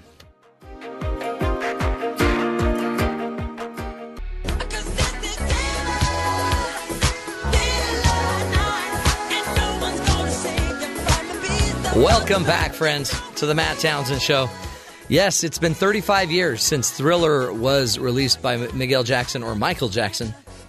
Uh, one of the great, 35 years ago, by the way. I was 12 years old. Jeffrey was in utero, and uh, I don't remember where Terry was. I don't know his age. But we're going to shoot it down to two of our good buddies, find out where they were when Thriller was released 35 years ago. Spencer and Jarom from BYU Sports Nation. Hello, gentlemen. Hi, Matt. Hi, Mike. 35 years ago. Yeah, where were you? I was living in the great Cache Valley.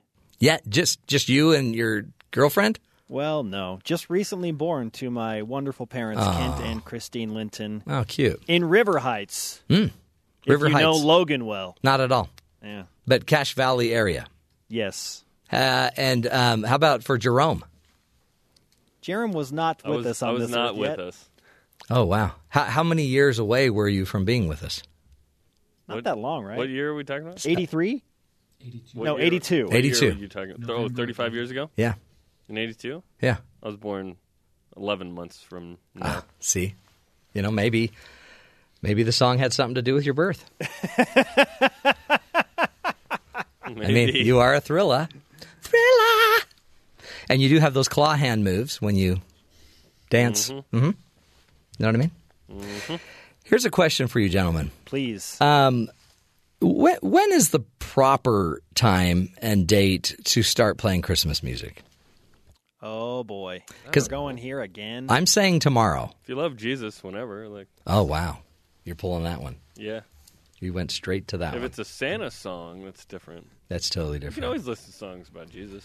Yeah, but like, It's hard to argue against that. yeah, no, no, it, you pretty much just trumped it. Argue, please argue against that. I mean, once you go to deity, I mean, you've you've Yeah. pretty much trumped. It's like Especially saying in these infinity when you're fighting with your friend. Yeah, infinity and beyond. Yeah. My dad's the strongest infinity. You're like, ah, Infinity out. strongness. Can't compete with that. So, because I'm saying, I keep telling Jeff we shouldn't be playing Christmas songs until tomorrow. Oh, December. December 1st. mean. Yeah, yeah, Yeah, but he he he doesn't listen to me. I'm. I think I'm in the post Thanksgiving Really, crowd. I A- think. so. any- I, I'm not like passionate about it. you don't care, do you, I Spencer? don't care. I just don't Mine- care enough to say it out loud. Mine is kind of dependent on the weather. Oh wow! Ah. Oh, and you So just went to living Hawaii. In Utah is the key. yeah. like You it need to was live in when I Norway. when I was living in Palm Springs, it was really hard for me to get into that That's Christmas spirit Right. in December when it's 78 degrees outside. yeah. You're still wearing, you know, Because you grew up in Utah. because I grew up in Utah. Mhm. You're Yes. used to the snow. Whereas my wife grew up in Las Vegas, so she was used to that, and so she wants to play Christmas music once you know, essentially November, early November hits. yeah, yeah. That's just crazy. Uh, but for me now, like if if I had to like pick a specific date, it would probably be right around Thanksgiving. Oh wow, yeah. You're both you're both kind of post Thanksgiving, yeah, just right, around Thanksgiving. But if it snows, like if there is early snow and Yeah. it's like a winter wonderland outside, Get it on. early November, then like I would Christmas. feel like listening to Christmas music. yeah, you're a situationalist. we yes, you. situational Christmas Mhm. music listener. That's you know somebody's got to do it. It's a I'm- big disorder. I just go. I'm a more of a chronological listener. It's a date. There's a time and a date. December Just gotta go with- first. you just got to go with when it when it feels Yeah. like the right time. That's right. And Terry likes to only do it on Christmas Eve. We also call Only him Christmas Eve. Only Christmas Eve. We call him Scrooge. Well then. Yeah, he, his heart needs to grow three sizes. Hey, speaking of uh, Scrooge, um, no, it's not Scrooge. What? what? The Grinch. What, what are we going to do with an offensive coordinator? There's been some news about a bunch of names being thrown out there. Yeah. Yeah, saucy sauce. S- Saucy sauce? Yes. From Arby's. Everyone's got a source, right? Yeah, I like them uh, saucy sauce. But see, but it, it's got to be scary to be an offensive coordinator coming to BYU with our history, and then last year, and I don't know what our talent pool looks like next year, but it seems like a convergence. So, any names coming up for you guys? Uh, any in gut fact, feel? In fact, Matthew, we put together a list of 14 names yesterday. You did? Yeah. How'd it go? The World. Well, I'd like to tell you about it, but we're going to talk about it on the show in the very near future. Yes. Okay. Okay. Yeah. Uh, I keep hearing Andy Andy Reid. Okay, Uh, get out of here. Okay, so here's the thing about that. Leave now. Andy Reid is on our list, but you should see our reaction to that. Really? Yeah, there's no way. Andy yeah. Reid. Yeah. But may, may, maybe what it is is Andy wants to leave a really killer job and come back to Utah to coach. Andy's As so an fed up with this quarterback, Alex Smith, who hails from the University of Utah, Yeah. that he wants to go back to Yeah. BYU. That's it. He's had it. yeah, that doesn't seem like that's going to work. Okay, so you're, you're, you Aw, will be addressing jeez. it on your show. Yeah. What else will you be talking about today on the show? Well, today on the show, it's got to be about what BYU basketball did Yeah, last they night. did it. The Vengeance Tour paid off in a major way. In The world of vengeance. Is that what they're calling it? The Vengeance Tour. Well, that's what I'm calling it. Uvu. They beat Uvu. 27 point win boo. at the UCCU Center, the Boo, home of the at Uku. Wolverines. Yeah. It's good. And uh, look, BYU Best game they played all year. they, they were backed into a corner, and you better believe the coaches all off season long were like, they beat you. You need to pay them back. Yoeli Childs told me after the game, I've been asked about that game more than any other game. Yes. Good. And Yeah. Look they what- look brought it- happened. uh, there, there was a player for BYU, Weber State transfer, named McKay Cannon, who became eligible to play at 320 yesterday. Yeah. Traditionally, a D1 to D1 transfer has to sit out. The NCAA allowed him to play starting yesterday. Cool. So 320 he finds out he can play.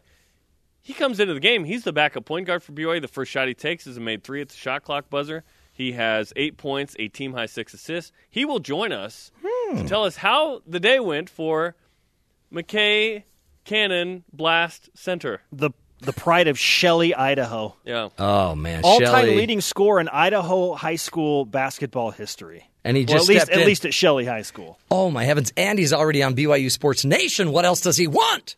I, look, Probably to start, but we can't Yeah. grant him that. Well, you'll get him there. You'll get him Yeah, there. yeah. Okay, I got to let you guys go. Go work out, get ready, pump up. Hey, folks, you're only four minutes away from uh, hanging out with the BYU Sports Nation brethren and being enlightened uh, about the Shelley, uh, Idaho Player of the Year, player of probably of all time. Um, interesting stuff. They did. They beat Utah Valley University, which is a big deal, it, just because it's local, you know, game play here. The problem is they're really in different leagues, and so BYU should be handling UVU very easily, which they did last night. So who knows what it means? I'm not, you know, I'm not the sports doctor. Anyway, in fact, on the show, they've questioned my doctor credentials altogether, which I think is quite rude. Hey, our hero story of the day is an Australian truck driver. Um, he's been hailed a hero after he came to the rescue of an unconscious teenage boy who came off his bike on a busy Melbourne road. Callum Price was riding his bicycle along a busy road on Monday night when his tennis racket fell into the bike's spokes, causing the bike to flip. A number of people saw the 14 year old on the ground and did nothing except a hero truck driver, according to Callum's mom, Vanessa. The truck driver put Callum's bike in his truck and took the boy to the hospital. Hero truck driver Simon uh, says he stopped to help because what goes around comes around. Everyone should look after kids like they are their own. Great advice from our hero of the day, uh, truck driver Simon is what we're calling him. And that's the show, my friends. Remember, we can't do it without you, but you can go find us on BYU Radio. Go look us up on iTunes, on TuneIn. We'll be back again tomorrow for uh, three more hours of fun and interesting insights into life. Up next is BYU Sports Nation.